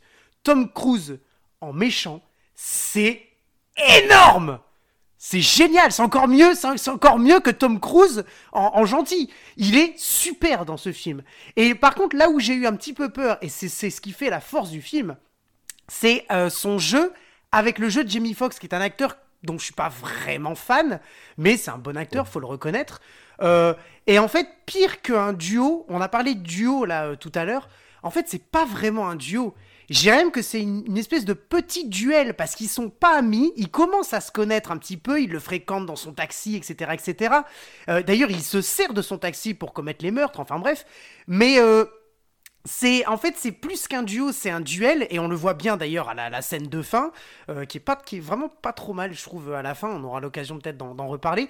Mais euh, le film, euh, oui là pour le coup c'est une claque. Et alors pour la petite anecdote sur la boîte parce que moi j'achète les DVD effectivement et sur la boîte c'est marqué un film coup de poing et je crois que c'est The Independent qui a cité comme ça un film coup de poing et effectivement c'est le cas. Voilà, je me suis pris un coup de poing, je me suis pris une claque parce qu'en fait le film est vraiment vraiment vraiment bien et juste une chose, j'ai adoré, il y a une chose, j'attache beaucoup d'importance dans les films, dans les sagas, dans les séries de films, à l'évolution des personnages, pour ça que je suis un grand grand fan de séries TV.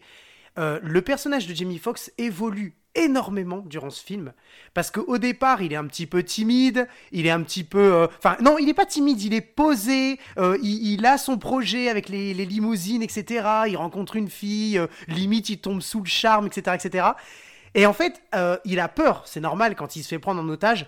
Et à la fin, enfin vers la fin du film, quand il est dans le bar, en fait, il se prend pour Vincent. Tellement on a l'impression qu'il l'a côtoyé, il se prend pour Vincent pour aller récupérer une clé USB pour avoir les derniers contrats.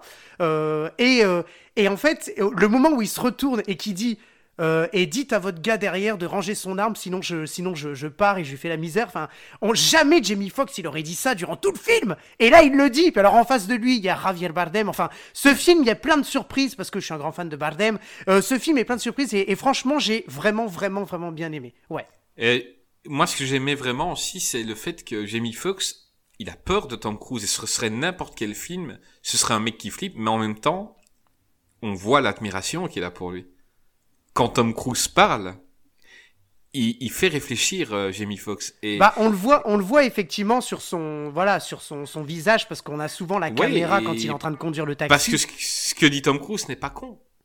Oui, et puis parce que lui, tu sais voilà, pas, parce que lui, il, il, enfin Jamie Foxx, il a son personnage, euh, voilà, qui se contente de sa situation, qui va essayer de s'en sortir, mais qui a des rêves quand même, et mais cause pas, euh, qui reste prudent et tout. Et forcément, il a derrière lui un mec qui, voilà, qui obtient ce qu'il veut, euh, qui a de l'argent, qui, enfin, et, hum, et ouais, non, c'est, la relation est, vraiment intéressante. Complètement. Et on a, on a aussi une, il se complète un petit peu sur certains points aussi quand même, je trouve, hein. parce que euh, euh, il y a des fois, par exemple, euh, bah, notamment dans cette scène dans le bar, Jamie Foxx vient compléter complètement le, jeu d'acteur finalement de Tom Cruise, parce que quand il est dans le bar, il se prend pour Vincent. Et on se dit, mais en fait, Vincent, il aurait pu réagir comme ça. Vincent, donc, euh, c'est euh, c'est Tom Cruise. Il aurait pu réagir comme ça. Et euh, et, enfin, c'est assez. c'est pas trop mal. Mais ce qui est vraiment, vraiment bien, c'est la scène de fin dans le, dans le métro, hein, ou un RER, je sais pas trop ce que c'est. Mais c'est assez cool. Franchement, c'est très bien. Papa, est-ce que c'est un de tes Tom Cruise préférés? Bah oui, c'est un de mes Tom Cruise euh, préférés. C'est pas pour rien que, que d'ailleurs je l'ai proposé. Voilà, comme on l'a dit, on, on- a quand même la, la réunion de euh, Tom Cruise qui est vraiment à un moment de sa carrière où, euh, où il essaye plein de trucs et il est vraiment au top de sa forme, au top de, de son jeu. On a en parallèle Michael Mann qui lui aussi vraiment vraiment euh, au top de au top niveau et qui du coup propose un film complètement voilà com- com- complètement fou sur sur sur la forme voilà qui trouve l'histoire le, comédien qu'il faut. Et euh, voilà. Et par rapport à Tom Cruise spécifiquement on est quand même sur un sur, sur ce moment où euh, il va chercher à, faire à prendre des risques à, faire un peu autre chose que ce qu'on que ce qu'on qu'on attend de lui. Donc euh, c'est pas quelque chose qui est forcément nouveau hein. voilà on avait on l'avait dit quand il avait euh, notamment bah, ne serait-ce que commencé avec euh, Rain Man et des choses comme ça il avait déjà en fait une première étape dessus. Mais là voilà on est sur le sur le côté je vais euh, vais m'amuser à, jouer un peu avec mon physique. Alors évidemment hein, il, il s'est pas euh, enlaidi mais euh, ce, côté où il, commence à assumer son, ton grisonnant euh, où il a un visage extrêmement fermé euh, le fait qu'il joue un méchant aussi euh, c'est euh, intéressant de, de le voir finalement euh, se plier à l'exercice euh, de jouer méchant parce qu'il a envie à un moment donné euh, de tourner euh, avec ce réalisateur là dans ce film là dans ces conditions là et euh, voilà et il est euh, il est vraiment très très bien. Effectivement comme, comme ça a été dit le, le, le, le- duo le duo parfait enfin le duo le, en tout cas la, combinaison euh, entre Jamie Foxx et Tom Cruise voilà qui, qui, qui, qui fonctionne vraiment très très bien. Voilà moi j'aime beaucoup aussi ce cette capacité qu'il a dans ce film-là de, de jouer un retenu parce que voilà on, a souvent l'habitude de- d'avoir Tom Cruise euh, voilà on parlait de Risky Business en, en tout début d'émission euh, ou même euh, un film qu'on n'a pas encore qu'on n'a pas dont on n'a pas parlé mais Jerry Maguire voilà qui, est super connu depuis avec le, même Show Me the Money. Là on est sur un truc vachement vachement plus subtil vachement plus en retenue et, et le fait est que ça fonctionne vraiment super bien et ça fait plaisir de le voir dans ce, dans ce rôle-là et dans ce, dans, dans assumer finalement une facette, euh, une facette de lui et de son jeu euh, qu'on n'a pas forcément toujours l'habitude de voir et en tout cas pas celle que le grand public euh, connaît et retient quoi. Je crois que Béa va Ouais, intervenir. bah alors c'est- dans cette idée-là, mais je reviens quand même sur Entretien avec un vampire où il, il interprète effectivement un méchant, un grand méchant euh, qui est Lestat, et on a un peu cette même, euh, ce- cette même démarche. Euh, c'est vraiment lui qui a voulu faire Lestat. Et personne ne voulait de lui. Et même l'auteur, en fait, Anne Rice, qui a écrit le- les, les- les bouquins, elle dit mais non, mais Tom Cruise, c'est pas du tout, c'est pas du tout Lestat euh, qui est un personnage hyper complexe.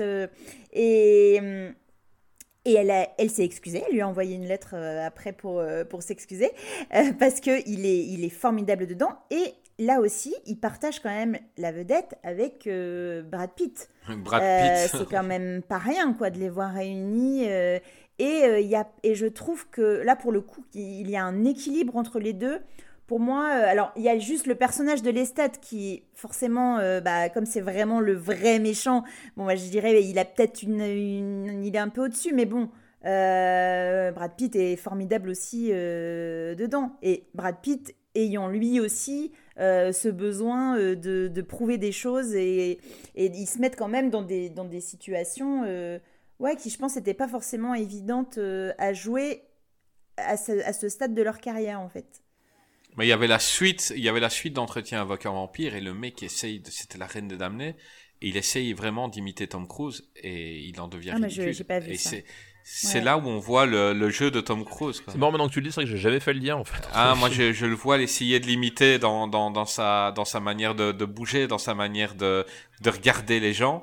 Et on, bah on voit, on lui a dit, tu, tu, tu fais les stats, c'était Tom Cruise avant. Bon, on, on lui dit, tu lui ressembles un tout petit peu. Et il a essayé vraiment d'imiter le Lestat du 1. Et c'est là où on voit le, le jeu en nuance de Tom Cruise, c'est que Tom Cruise n'est jamais ridicule. Et lui, il a l'air vraiment très con des fois. Ah, il y a un blanc. c'est parce que j'ai dit un, un mot comme con que Non. vous pouvez pas parler. Hein. Euh, vous, pouvez, vous pouvez me rattraper. Et je... Ouais, non, non, non, c'est vrai J'avoue, je l'ai pas vu moi, Non. donc euh, je peux je peux pas. je non, peux mais pas on, on, on voit souvent ça quand un, un acteur est remplacé dans un film et, euh, et quand l'autre essaye de l'imiter, on, peut, on peut voir la différence entre un bon et un moins bon acteur. Ben écoutez, moi j'ai envie de parler du film que donc Stéphane nous a dit que Spielberg a dit qu'il ne voulait plus jamais pas travailler avec Tom Cruise, donc c'était La Guerre des Mondes.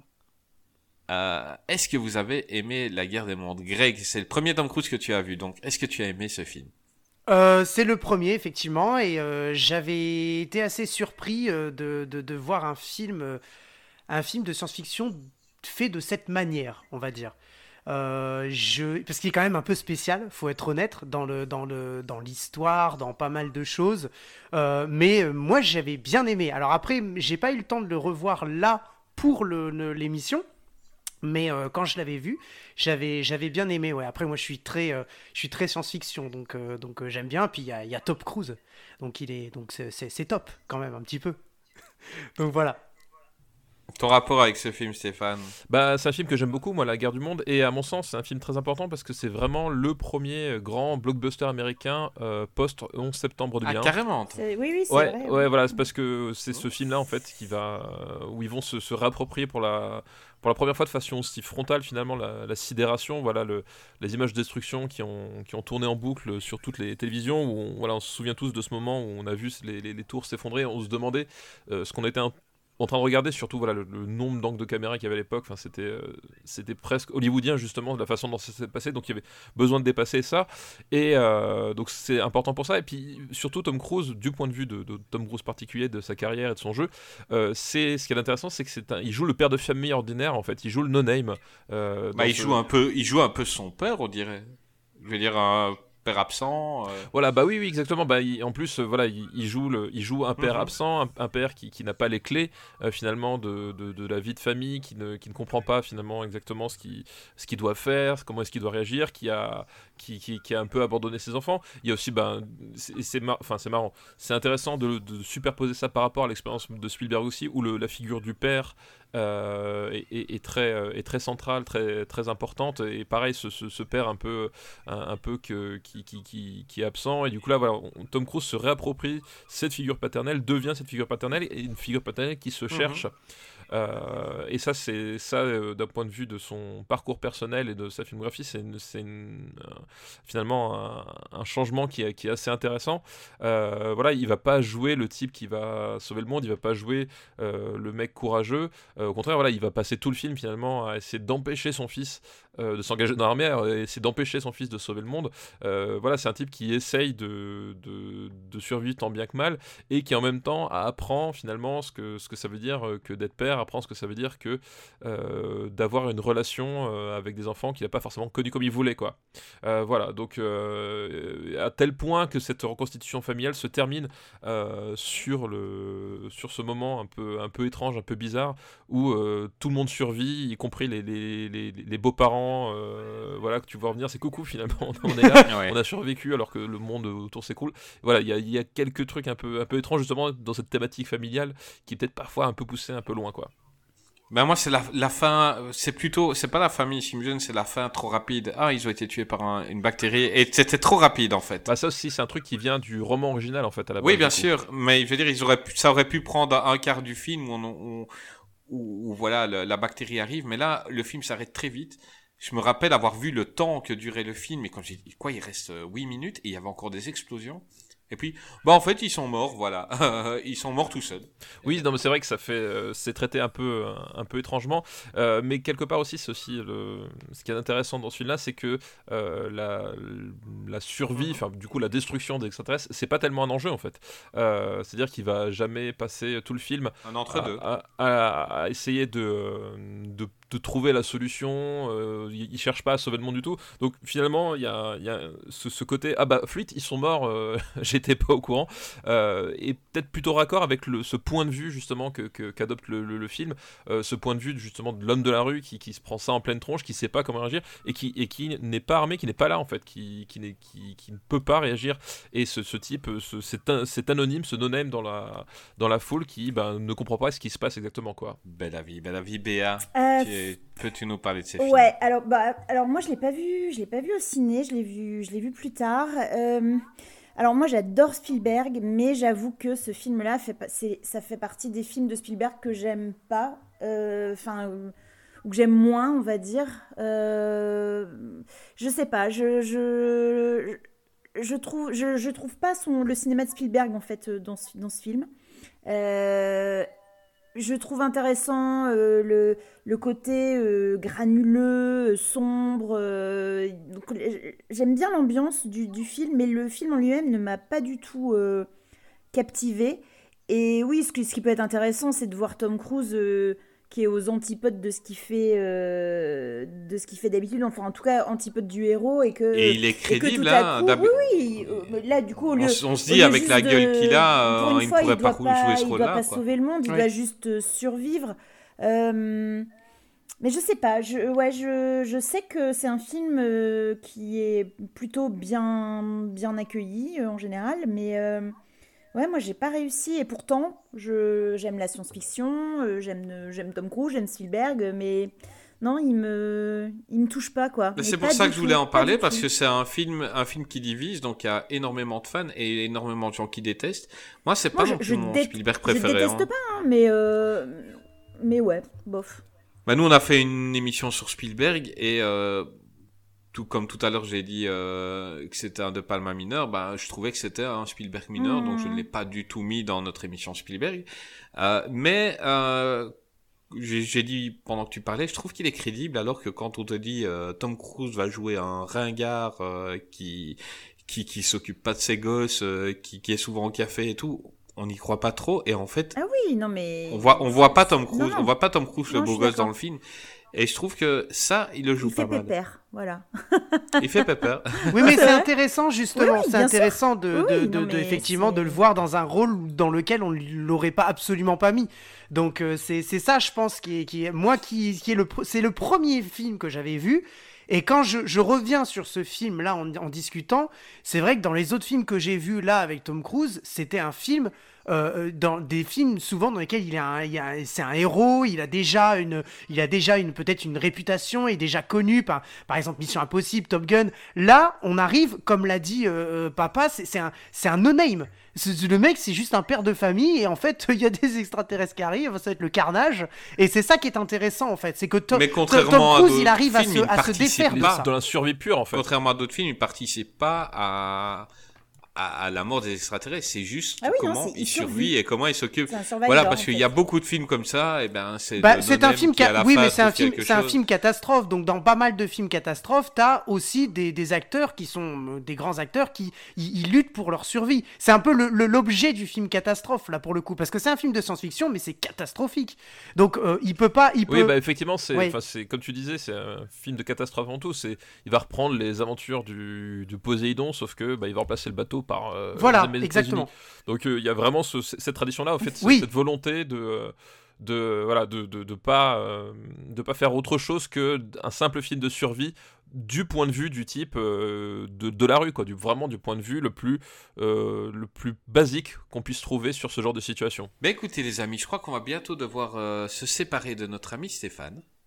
Euh, donc, on aurait une émission un peu plus longue. On aurait parlé de films comme un Minority Report, Le Dernier Samouraï que Béa affectionne beaucoup, alors qu'on avait beaucoup de choses à dire dessus. Euh, Ah, on se parce serait, on se serait on- disputé. Là, c'est, on a été finalement d'accord, hein, mais ouais, ça aurait été. Eh ben, euh, en, en, en trois phrases, Stéphane, euh, donne-lui un argument de pour. J'ai essayé de lui expliquer sur euh, Twitter pourquoi je n'aimais pas. Euh, Dis-lui pourquoi tu n'aimes pas. Non, mais voilà, c'est tout simplement le fait que euh, le, le dernier samouraï, euh, tu peux retourner comme tu veux, ça reste Tom Cruise, le blanc, quoi. Exactement. Et c'est à lui qu'on donne tous les secrets, tiens. euh. Ouais, voilà, exactement. C'est un peu gênant qu'effectivement tous les Japonais euh, meurent. Enfin, il y a des côtés syndrome danse avec les loups plus plus quoi. Et euh, tous les Japonais meurent, sauf euh, sauf lui. C'est le dernier qui reste, et c'est un peu dommage que l'héritage passe que par lui quoi. Eh ben moi j'ai envie de...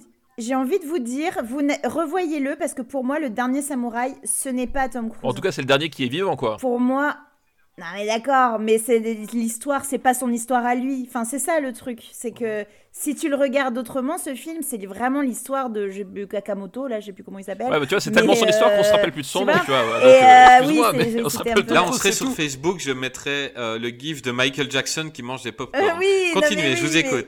Mais non, donc ça, je, non mais je comprends, je comprends, mais mais mais brûler ce film pour les dix dernières minutes, c'est dommage quoi. Mais sur ce point-là, en fait, pour moi, il fait vraiment Voilà. l'erreur que euh, ne faisait pas euh, McTiernan avec son, son film avec Antonio Banderas là, sur les sur les Vikings. Évidemment, le nom m'échappe parce que sinon c'est pas drôle. Pas le 13 guerrier. Euh, oui, voilà. le- Crédibilité zéro. Oh, ouais, bah oui, désolé, le, le 13e guerrier, effectivement, la crédibilité en prend un coup. Voilà, le 13e guerrier, où effectivement, euh, il y a quelque chose qui se produit dans le 13e guerrier, c'est que le, euh, le, le- le personnage de Tom Banderas s'efface par rapport à la, à la narration quand euh, son rôle de transmetteur, de, il hein, son rôle de transmetteur n'est plus là et euh, laisse les vikings, les vikings sont toujours là et c'est eux qui, continuent à vivre, qui continuent de perpétuer leur propre légende. Alors que là, euh, finalement, au final, tu, retournes le premier comme tu veux, c'est Tom Cruise qui est vivant et tous les samouraïs sont morts et le porteur finalement de la légende des samouraïs ben, c'est le blanc qui, était venu là un peu, un peu au pif quoi et je pense que c'est très maladroit de, de procéder de cette façon Oui, Ouais. mais on, on s'en fout. c'est- ah ouais on s'en fout des japonais qui meurent bah Non, super mais- bonne mentalité bravo bravo bravo c'est pas merci. Non, c'est pas ce que je dis. C'est que je dis que le personnage depuis Non, mais- le non, a début, c'est un mec, c'est un sur, un survivor et, et, et c'est- il est décrit comme ça. Il aurait dû mourir plein de fois et il ne meurt pas. Donc pour moi c'est cohérent. Euh, pour moi c'est cohérent. Non, vraiment, c'est agréable comme film. Les scènes de combat, elles sont Non, non, magnifiques. c'est- c'est c'est pas un mauvais film en lui-même, c'est la morale qui n'est pas bonne. Euh, c'est ça que je n'ai pas épais non Vous plus. rigolez Bah, le fait que ce soit l'américain euh, qui se retrouve avec les avec Mais c'est les pas secrets. le dernier samouraï. Euh, Je sais, c'est une morale mais, qui m'a fait déranger à Mais c'est l'époque. pas ça l'histoire, c'est pas ça la morale. la morale c'est que les japonais finalement ils sont aussi un cœur C'est- ça? Ah c'est non, c'est mais, des bah, êtres non, vivants? vraiment, revoyez-le. C'est c'est pas du tout ça. C'est vraiment un truc sur les, sur justement les valeurs des samouraïs et tout. Et, et, et lui, d'ailleurs, il arrête. Enfin, je veux dire, c'est même pas. euh, euh, il, il arrête. Il Oui, bah il arrête. Bah, euh, mais- heureusement qu'il arrête parce que je, je il manquerait plus que ça qu'il s'installe finalement dans le visage et qu'il se fasse euh, renommer euh, Tom Cruise, euh, Tom Yakamoto à la place quoi. Heureusement qu'il arrête. Mais voilà, le problème c'est qu'il arrive, c'est le dernier vivant. Ah non, non, non, non. Revo- Je suis sûre que vous l'avez vu il y a longtemps et que vous étiez jeune et, et sans, sans, sans émotion, sans. Je sais pas, il y a quelque chose qui va pas là. Bah oui, le film en lui-même, voilà ce qu'il y a pas. Voilà, non, mais, voilà, c'est ce qu'on dit depuis le début. Qu'est-ce qui va pas finalement C'est c'est ce film en entier. Ça, ça va pas du tout. Effectivement, je suis d'accord avec toi. Et, et même euh, au-delà de ça, il y a quand même le problème de Warswick. Oui, Euh, oui, parce que oui, voilà, moi oui, c'est aussi oui. un des gros problèmes au- au-delà de cette pure euh, histoire d'interprétation de, de- de la fin et, et du, et du message euh, ou non sur le fait que euh, Tom Ah. Cruise soit le dernier à survivre. Il y a tout le problème d'Edward Zwick qui, je trouve, est un réalisateur pompier au dernier degré et euh, je déteste son cinéma. Enfin, c'est un, c'est un cinéma de, de grosses casseroles, de gros pampans dans la, dans la tronche. Il y a zéro subtilité et euh, le tout le film, c'est ça. Enfin, c'est- c'est com- c'est complètement euh, euh, de- voilà, disproportionné, euh, disgracieux. Enfin, il y a un truc, c'est le gros moyen hollywoodien avec la grosse musique, les grosses émotions, faut tirer des grosses larmes. C'est voilà, c'est- du cinéma pompier au dernier degré. Mais je voilà, je, je déteste Edward Zwick en fait. Je crois, j'allais dire que j'aime pas beaucoup, mais non, je déteste En fait, c'est ça. mais non, mais Ah, je, non, mais je me retrouve, voulais je me vraiment. retrouve comme dans Par le Péloche à devoir défendre euh, bec et ongle un, un film que, que j'aime beaucoup, mais pas non plus euh, tant que ça. Mais c'était, mais non, mais, mais par contre, vous avez dit des bêtises. Il faut le revoir. Mais de toute façon, encore une fois, la beauté d'un film, c'est quand on peut en discuter Oui, et ne pas être d'accord. Moi, il y a un film, par contre, dont on n'a pas parlé et donc je vous avais demandé vos avis et vu personne l'avait cité, mais moi c'est Jack Reacher. Ah ouais, j'aime beaucoup. J'ai aimé ce film-là. Ouais. Euh, franchement. Et d'ailleurs, la preuve de ce que je disais tout à l'heure, c'est que voilà, bah, Jack Reacher 2 est réalisé par Edward Zwick et il est tout pourri. Ah bah, comme voilà, quoi. donc il n'y a pas de hasard. Mais voilà, mais moi le perso de Jack Reacher, je l'aime bien. Oui, oui, Moi le mec euh, qui part juste avec sa brosse à dents, avec quelques quelques sous et qui, qui est plus intelligent que tout le monde, plus fort que tout le monde, et en même temps qui a quelques quelques tocs. Enfin, moi le perso, je trouve que c'est une super compo. C'est un, un bon mélange entre ce que Tom Cruise sait faire de mieux et en même temps ce qu'on voit dans Mission Impossible et d'autres. Euh, c'est vraiment un bon mélange de tout ça. Euh, T'aimes bien toi, euh, Stéphane euh, Jack Ouais, bah, j'aime beaucoup, effectivement. Ouais, c'est bah, encore un film de Christopher McQuarrie. Euh, voilà, j'aime beaucoup son, son, son rapport finalement à, la simplicité du, du récit et de, et de l'action. C'est vraiment euh, Tom Cruise qui va faire un, euh, un film d'action façon années 70, années, années 80. On aime bien. Euh, bah voilà, et c'est des gens effectivement qu'on qu'on affectionne beaucoup. Ce côté très simple du voilà du, du, du type qui, qui arrive, qui, qui qui quand il veut briser des colonnes vertébrales, il brise des colonnes vertébrales, euh, qui est plus malin que plus malin que les autres. Et il y a toute cette notion finalement dans le film, euh, voilà autour de de ce type qui est un petit peu euh, décalé par rapport au, au monde qui l'entoure et qu'on sous-estime un peu. Et il y a aussi voilà ce qui est assez rigolo, il y a, il y a tout ce rapport finalement euh, au cinéma d'action de façon glo- globale euh, avec un truc Mhm. un peu rétro voilà comme cette scène où il où de poursuite en voiture Tom Cruise il y a une grosse bagnole qui fait du voilà un gros bruit de moteur une grosse Mustang quelque chose comme ça puis en face les mecs qui le poursuivent ils ont une bagnole toute moderne qui fait une espèce de, de, de vieux bruit qui fait une espèce de et euh, il y a ce décalage là entre justement ce côté très viril du, du personnage et euh, des, des, des types qui le poursuivent qui, qui sont euh, plus modernes mais qui sont complètement inefficaces Ouais, tu la tiens, ouais. Mais, mais moi, Ah, le passage que je surkiffe, c'est la, la bagarre. Donc, euh, ils arrivent autour de lui et lui, il explique ce qu'il va leur faire, mais il explique d'un air blasé, genre ça lui est arrivé dix mille fois. Il fait, d'abord, je vais, toi, je vais te péter la gueule parce que t'es le chef. Ensuite, les deux courageux, là, ils vont finir. Bon, euh, lui, je vais y faire ça et ça. Et les autres, ils vont partir. Ils partent toujours. Et la manière dont il dit ça, c'est vraiment.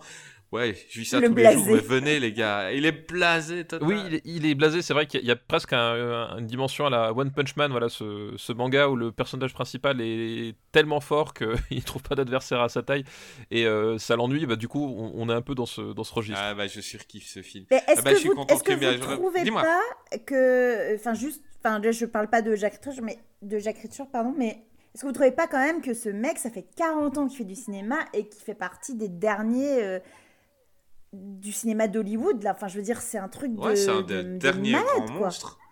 Parce qu'il est toujours au top, contrairement à des Bruce Willis, contrairement à des Schwarzy ou n'importe qui. C'est quelqu'un qui est toujours de- au top. Et que les, les, les prochains Missions Impossibles vont sûrement encore faire des 6 ou 700 millions de, de recettes. Euh, c'est, c'est, il, a une super gestion, comme tu dis. Papa, tu veux intervenir? Oui, ouais, bah, parce qu'effectivement, c'est c'est tout à fait, tout à fait pertinent de dire ça, parce que il a vraiment ce côté, euh, ce côté star à l'ancienne. euh, finalement, hein, c'est, c'est, on- il a vraiment ce, ce côté-là où on va faire des films pour lui, on va venir le voir lui, euh, un peu comme, euh, comme un Steve McQueen par exemple. hein, on est vraiment pareil. Ou, ou un Clint Eastwood. Voilà, ou un Clint Eastwood, effectivement, excellent Mhm. exemple, c'est pareil. Euh, c'est qu'à un moment donné, tu, tu, tu, tu vas pas voir uniquement un Mission Impossible ou Collateral, tu vas voir un Tom Cruise, en fait. Euh, et c'est un des, des, des seuls à réussir à avoir euh, cette dimension-là à ce niveau-là. C'est-à-dire que euh, il, va, il va être autant, euh, autant avoir des, des, des, des succès sur des, sur des, des films où, où finalement il n'y a pas de grosse licence. Voilà, tu prends les Robert Downey Jr. par exemple. euh, Brad Pitt encore. Euh, oui, encore, bah oui, effectivement, il y a Brad Pitt qui est aussi un peu, euh, un peu sur ce genre-là, ou même, euh, euh, comment Mm. s'appelle, Leonardo DiCaprio, c'est pareil, ils, ils arrivent à faire ça, mais euh, le, le- le truc, c'est que DiCaprio et Brad Pitt, il y a quelque chose qu'ils n'ont Exactement. qu'ils n'ont pas euh, par rapport à, à Tom Cruise, c'est que Tom Cruise, voilà, il a sa licence Mission Impossible, il a réussi à avoir à la fois la, le côté euh, véritable acteur avec des projets qui peut drainer les, les spectateurs, plus encore le, le gros blockbuster à, régulier à un milliard qu'il peut faire, et c'est un à avoir cette dimension-là, en même temps qu'il arri- qu'il arrive à Mais en même temps, je pense qu'un DiCaprio n'a peut-être pas envie. Euh, je crois que pas même. euh, s'il demandait à jouer dans un Marvel, il y serait tout de suite. Je crois qu'il n'a pas Ah, en même temps, moi, tu me dis, si tu veux faire milliard, je dis oui. Hein. Donc euh, voilà. Oui, mais on, on- on- on sait qu'il aime aussi montrer ses grands talents d'acteur et je pense qu'il voudrait. J'aimerais bien un jour voir euh, DiCaprio dans un vrai. Il a, enfin, il a fait le blockbuster, il a fait Inception, mais j'aimerais bien le voir dans un, un blockbuster décérébré. Ah, parce que j'allais dire, il a fait Titanic le voir. aussi, c'est pas. c'est pas Oui, oui, non, je parle plus jeune. Moi, je parle depuis qu'il est considéré, considéré comme Ah un oui, grand. Acteur.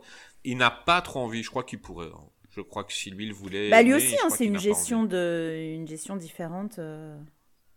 Enfin, c'est c'est Mhm. une, gestion de carrière, quoi. Oui, oui, oui, clairement. Voilà. Eh ben mes amis, moi j'ai passé un excellent moment avec Oui. vous. Bah ouais, merci pour l'invitation, c'était cool. Ouais, c'était bien.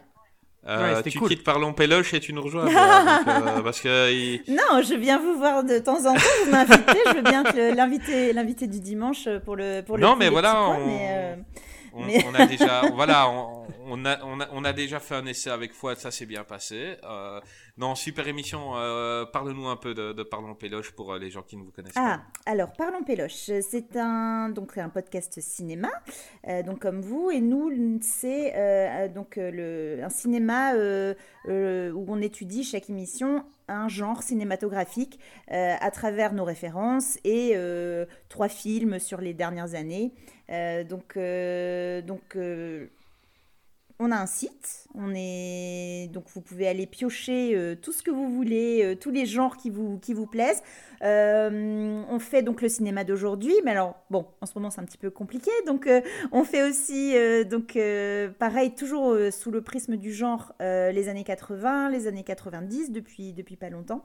Enfin voilà, je, je vous invite à nous écouter évidemment sur Bah, écoute, toutes je- les applications je de vais- podcast. Je vais te vendre un peu plus en disant aux gens que c'est un podcast extrêmement drôle mené par un animateur Ah, génial. extraordinaire, Thomas heures. Euh, Thomas est top. Il a, voilà, c'est quelqu'un qui fera certainement, bah, il essaye, hein, mais il va réussir une petite carrière dans dans le dans le one man show Oh, parce que c'est ben, quelqu'un de déjà, très il a très déjà un drôle. spectacle euh, qui. qui Ouais, ouais, j'ai pu regarder. Il est, il est très drôle, il est très piquant et jamais vulgaire. C'est toujours euh, les, les blagues tombent, tombent vraiment euh, pile poil. Donc, si vous voulez rigoler et entendre parler de cinéma, Ah, allez écouter. Voilà, allez écouter euh, Parlons Péloche. Euh, vous retrouverez Béa, ici présente, notre ami Fouad qui était déjà venu, et un rire Ah. que j'espère inviter bientôt parce Antoine. que euh, avec Greg et Antoine, ça peut faire des étincelles. Euh, Ils ont un, oui, donc, oui, ils ont un rire. Tu, voilà, c'est possible qu'il y, y ait battle. bah écoute, écoute, je compte sur toi pour nous avoir Antoine dans un avenir proche. Avec plaisir, sur, certainement. Euh, Papa, ce fut un plaisir. Je t'ai dit avant l'émission que j'étais un grand fan. Euh, donc, parle-nous un peu, dis-nous, on peut te retrouver. Et ben, on peut me retrouver dans les podcasts du, du RPU, euh, qu'on tient d'une main de maître, voilà, avec les compagnons de Benjamin, Max et, et Daniel, donc le RPU Robotic Podcast Universe. Euh, et spécifiquement sur le cinéma, voilà, il y a Super Ciné Battle euh, qu'on anime euh, tous les 15 jours avec mon ami Daniel André. Enfin, mon ami Daniel André, faut bien le dire. hein, J'ai envie de vous dire, vous avez aujourd'hui le, la meilleure, le meilleur des deux. hein, voilà, parce qu'il est vraiment. Vous, vous y perdez pas au champ. Voilà, c'est qu'il y a que- peu de chances qu'il écoute cette émission, donc euh, là, Bah c'est oui. une attaque gratuite. Il n'aura même pas, il pourra même pas se défendre. Bah, et, et- et le mieux à faire avec les gens, c'est euh, voilà, les, les- les gens qui ne peuvent pas se défendre, ce sont les, les- meilleurs à qui- qu'il faut attaquer. Donc voilà. Non, mais blague à part, euh, le principe de Super Ciné Battle, euh, c'est de faire la liste ultime du cinéma en toute euh, objectivité, puisque voilà, c'est quand même un, un podcast euh, avant tout objectif. On parle, détermine quels sont les meilleurs films de façon objective et définitive euh, du cinéma. Et puis voilà, on fait ce, ce podcast notamment bah, si jamais vous êtes à un moment donné à une soirée euh, ou euh, un dîner de famille avec votre grand-oncle un peu relou qui sait pas et qu'il y a des débats, et ben nous on est là pour clore le débat. Voilà, notre liste c'est la liste ultime des films. Voilà, vous savez exactement quel film est meilleur grâce à nous et vous pouvez quand nous remercier. j'y Voilà. penserai, j'y penserai, penserai la prochaine fois. Je brandirai la liste. Bah oui, voilà, tu vois, Voilà. tu, tu, tu, tu regardes, tu, tu, tu déroules la liste ultime, le, le marbre, hein, comme on l'appelle, le marbre de Super Ciné Battle, tu fais, ah bah tiens, tel film est au-dessus, il, est- il est objectivement meilleur, il n'y a plus aucun débat possible. Et voilà. Et, et- et nous, voilà, on fait ça parce qu'on est sympa, et euh, on est vraiment, on, on a un podcast d'utilité publique, c'est ça qui Et en nous- toute bonne foi, comme on peut, Bah oui. on peut s'en douter. Bah oui. Oui, Voilà, oui, bah oui, complètement. sûr, Complètement. Mais, mais, mais c'est pas eux qui décident, c'est le divin qui, Exactement. qui passe à travers eux pour graver dans le marbre. Exactement, grave dans le marbre. Nous, nous c'est bah, la pitié à Delphes. hein, voilà, c'est le, le- le marbre, le- la puissance du cinéma se s'incarne euh, à travers cette- à travers nous. Voilà, nous sommes que les véhicules. Nous, nous véhiculons la bonne parole du cinéma. Oui, oui, Non, mais voilà, c'est. C'est beau celui-là. ouais, mais c'est c'est important, tu vois, c'est c'est très important et que les gens comprennent bien, voilà, justement, le, tout, voilà, tout, le, tout le caractère un peu humble du projet et, euh, et vraiment, comme tu l'as comme tu l'as dit, Béa, d'extrême bonne foi. Je crois que c'est vraiment ce qui nous caractérise le plus. Et voilà, puis du coup, c'est- cet exercice euh, se poursuit dans d'autres podcasts hein, où on aborde d'autres thèmes. Il y a, il y a After Eight pour la pop culture de manière générale. Euh, on a, pour la musique, on a un podcast qui s'appelle qui est dédié entièrement à Dave Grohl, donc euh, ancien batteur de Nirvana, chanteur des Foo Fighters, voilà, qui s'appelle le, euh, le Grohlcast. Écoute, franchement, quand tu as parlé la première fois, donc j'ai écouté une émission tu- et tu disais on va lancer un podcast sur Dave Grohl. Je suis grand fan de Dave Grohl, mais moi je me disais, moi je fais un podcast, je tiens deux heures et puis j'ai plus rien à dire. Que déjà pas Et mal. en fait, euh, deux heures de ben Dave oui, Grohl. mais euh, eh ben tout ce qu'ils font sur Dave Grohl, en fait, euh, je suis- je un peu dans la musique, donc on a beaucoup, j'ai beaucoup d'amis euh, musiciens qui nous suivent. Beaucoup sont fans de Dave Grohl. Allez écouter le Grohlcast, vous allez vraiment passer un super moment. Et, euh, et Stéphane, il en parle avec amour, donc euh, Merci, c'est bah, c'est gentil. Vous aimerez ça. Bah, j'espère, en tout cas qu'ils aimeront ça, j'espère qu'ils viendront écouter.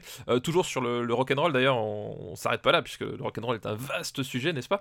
On a un autre podcast dédié au rock'n'roll qui s'appelle Rocktogone, et là aussi c'est un, un podcast d'utilité publique, hein, j'ai envie de dire.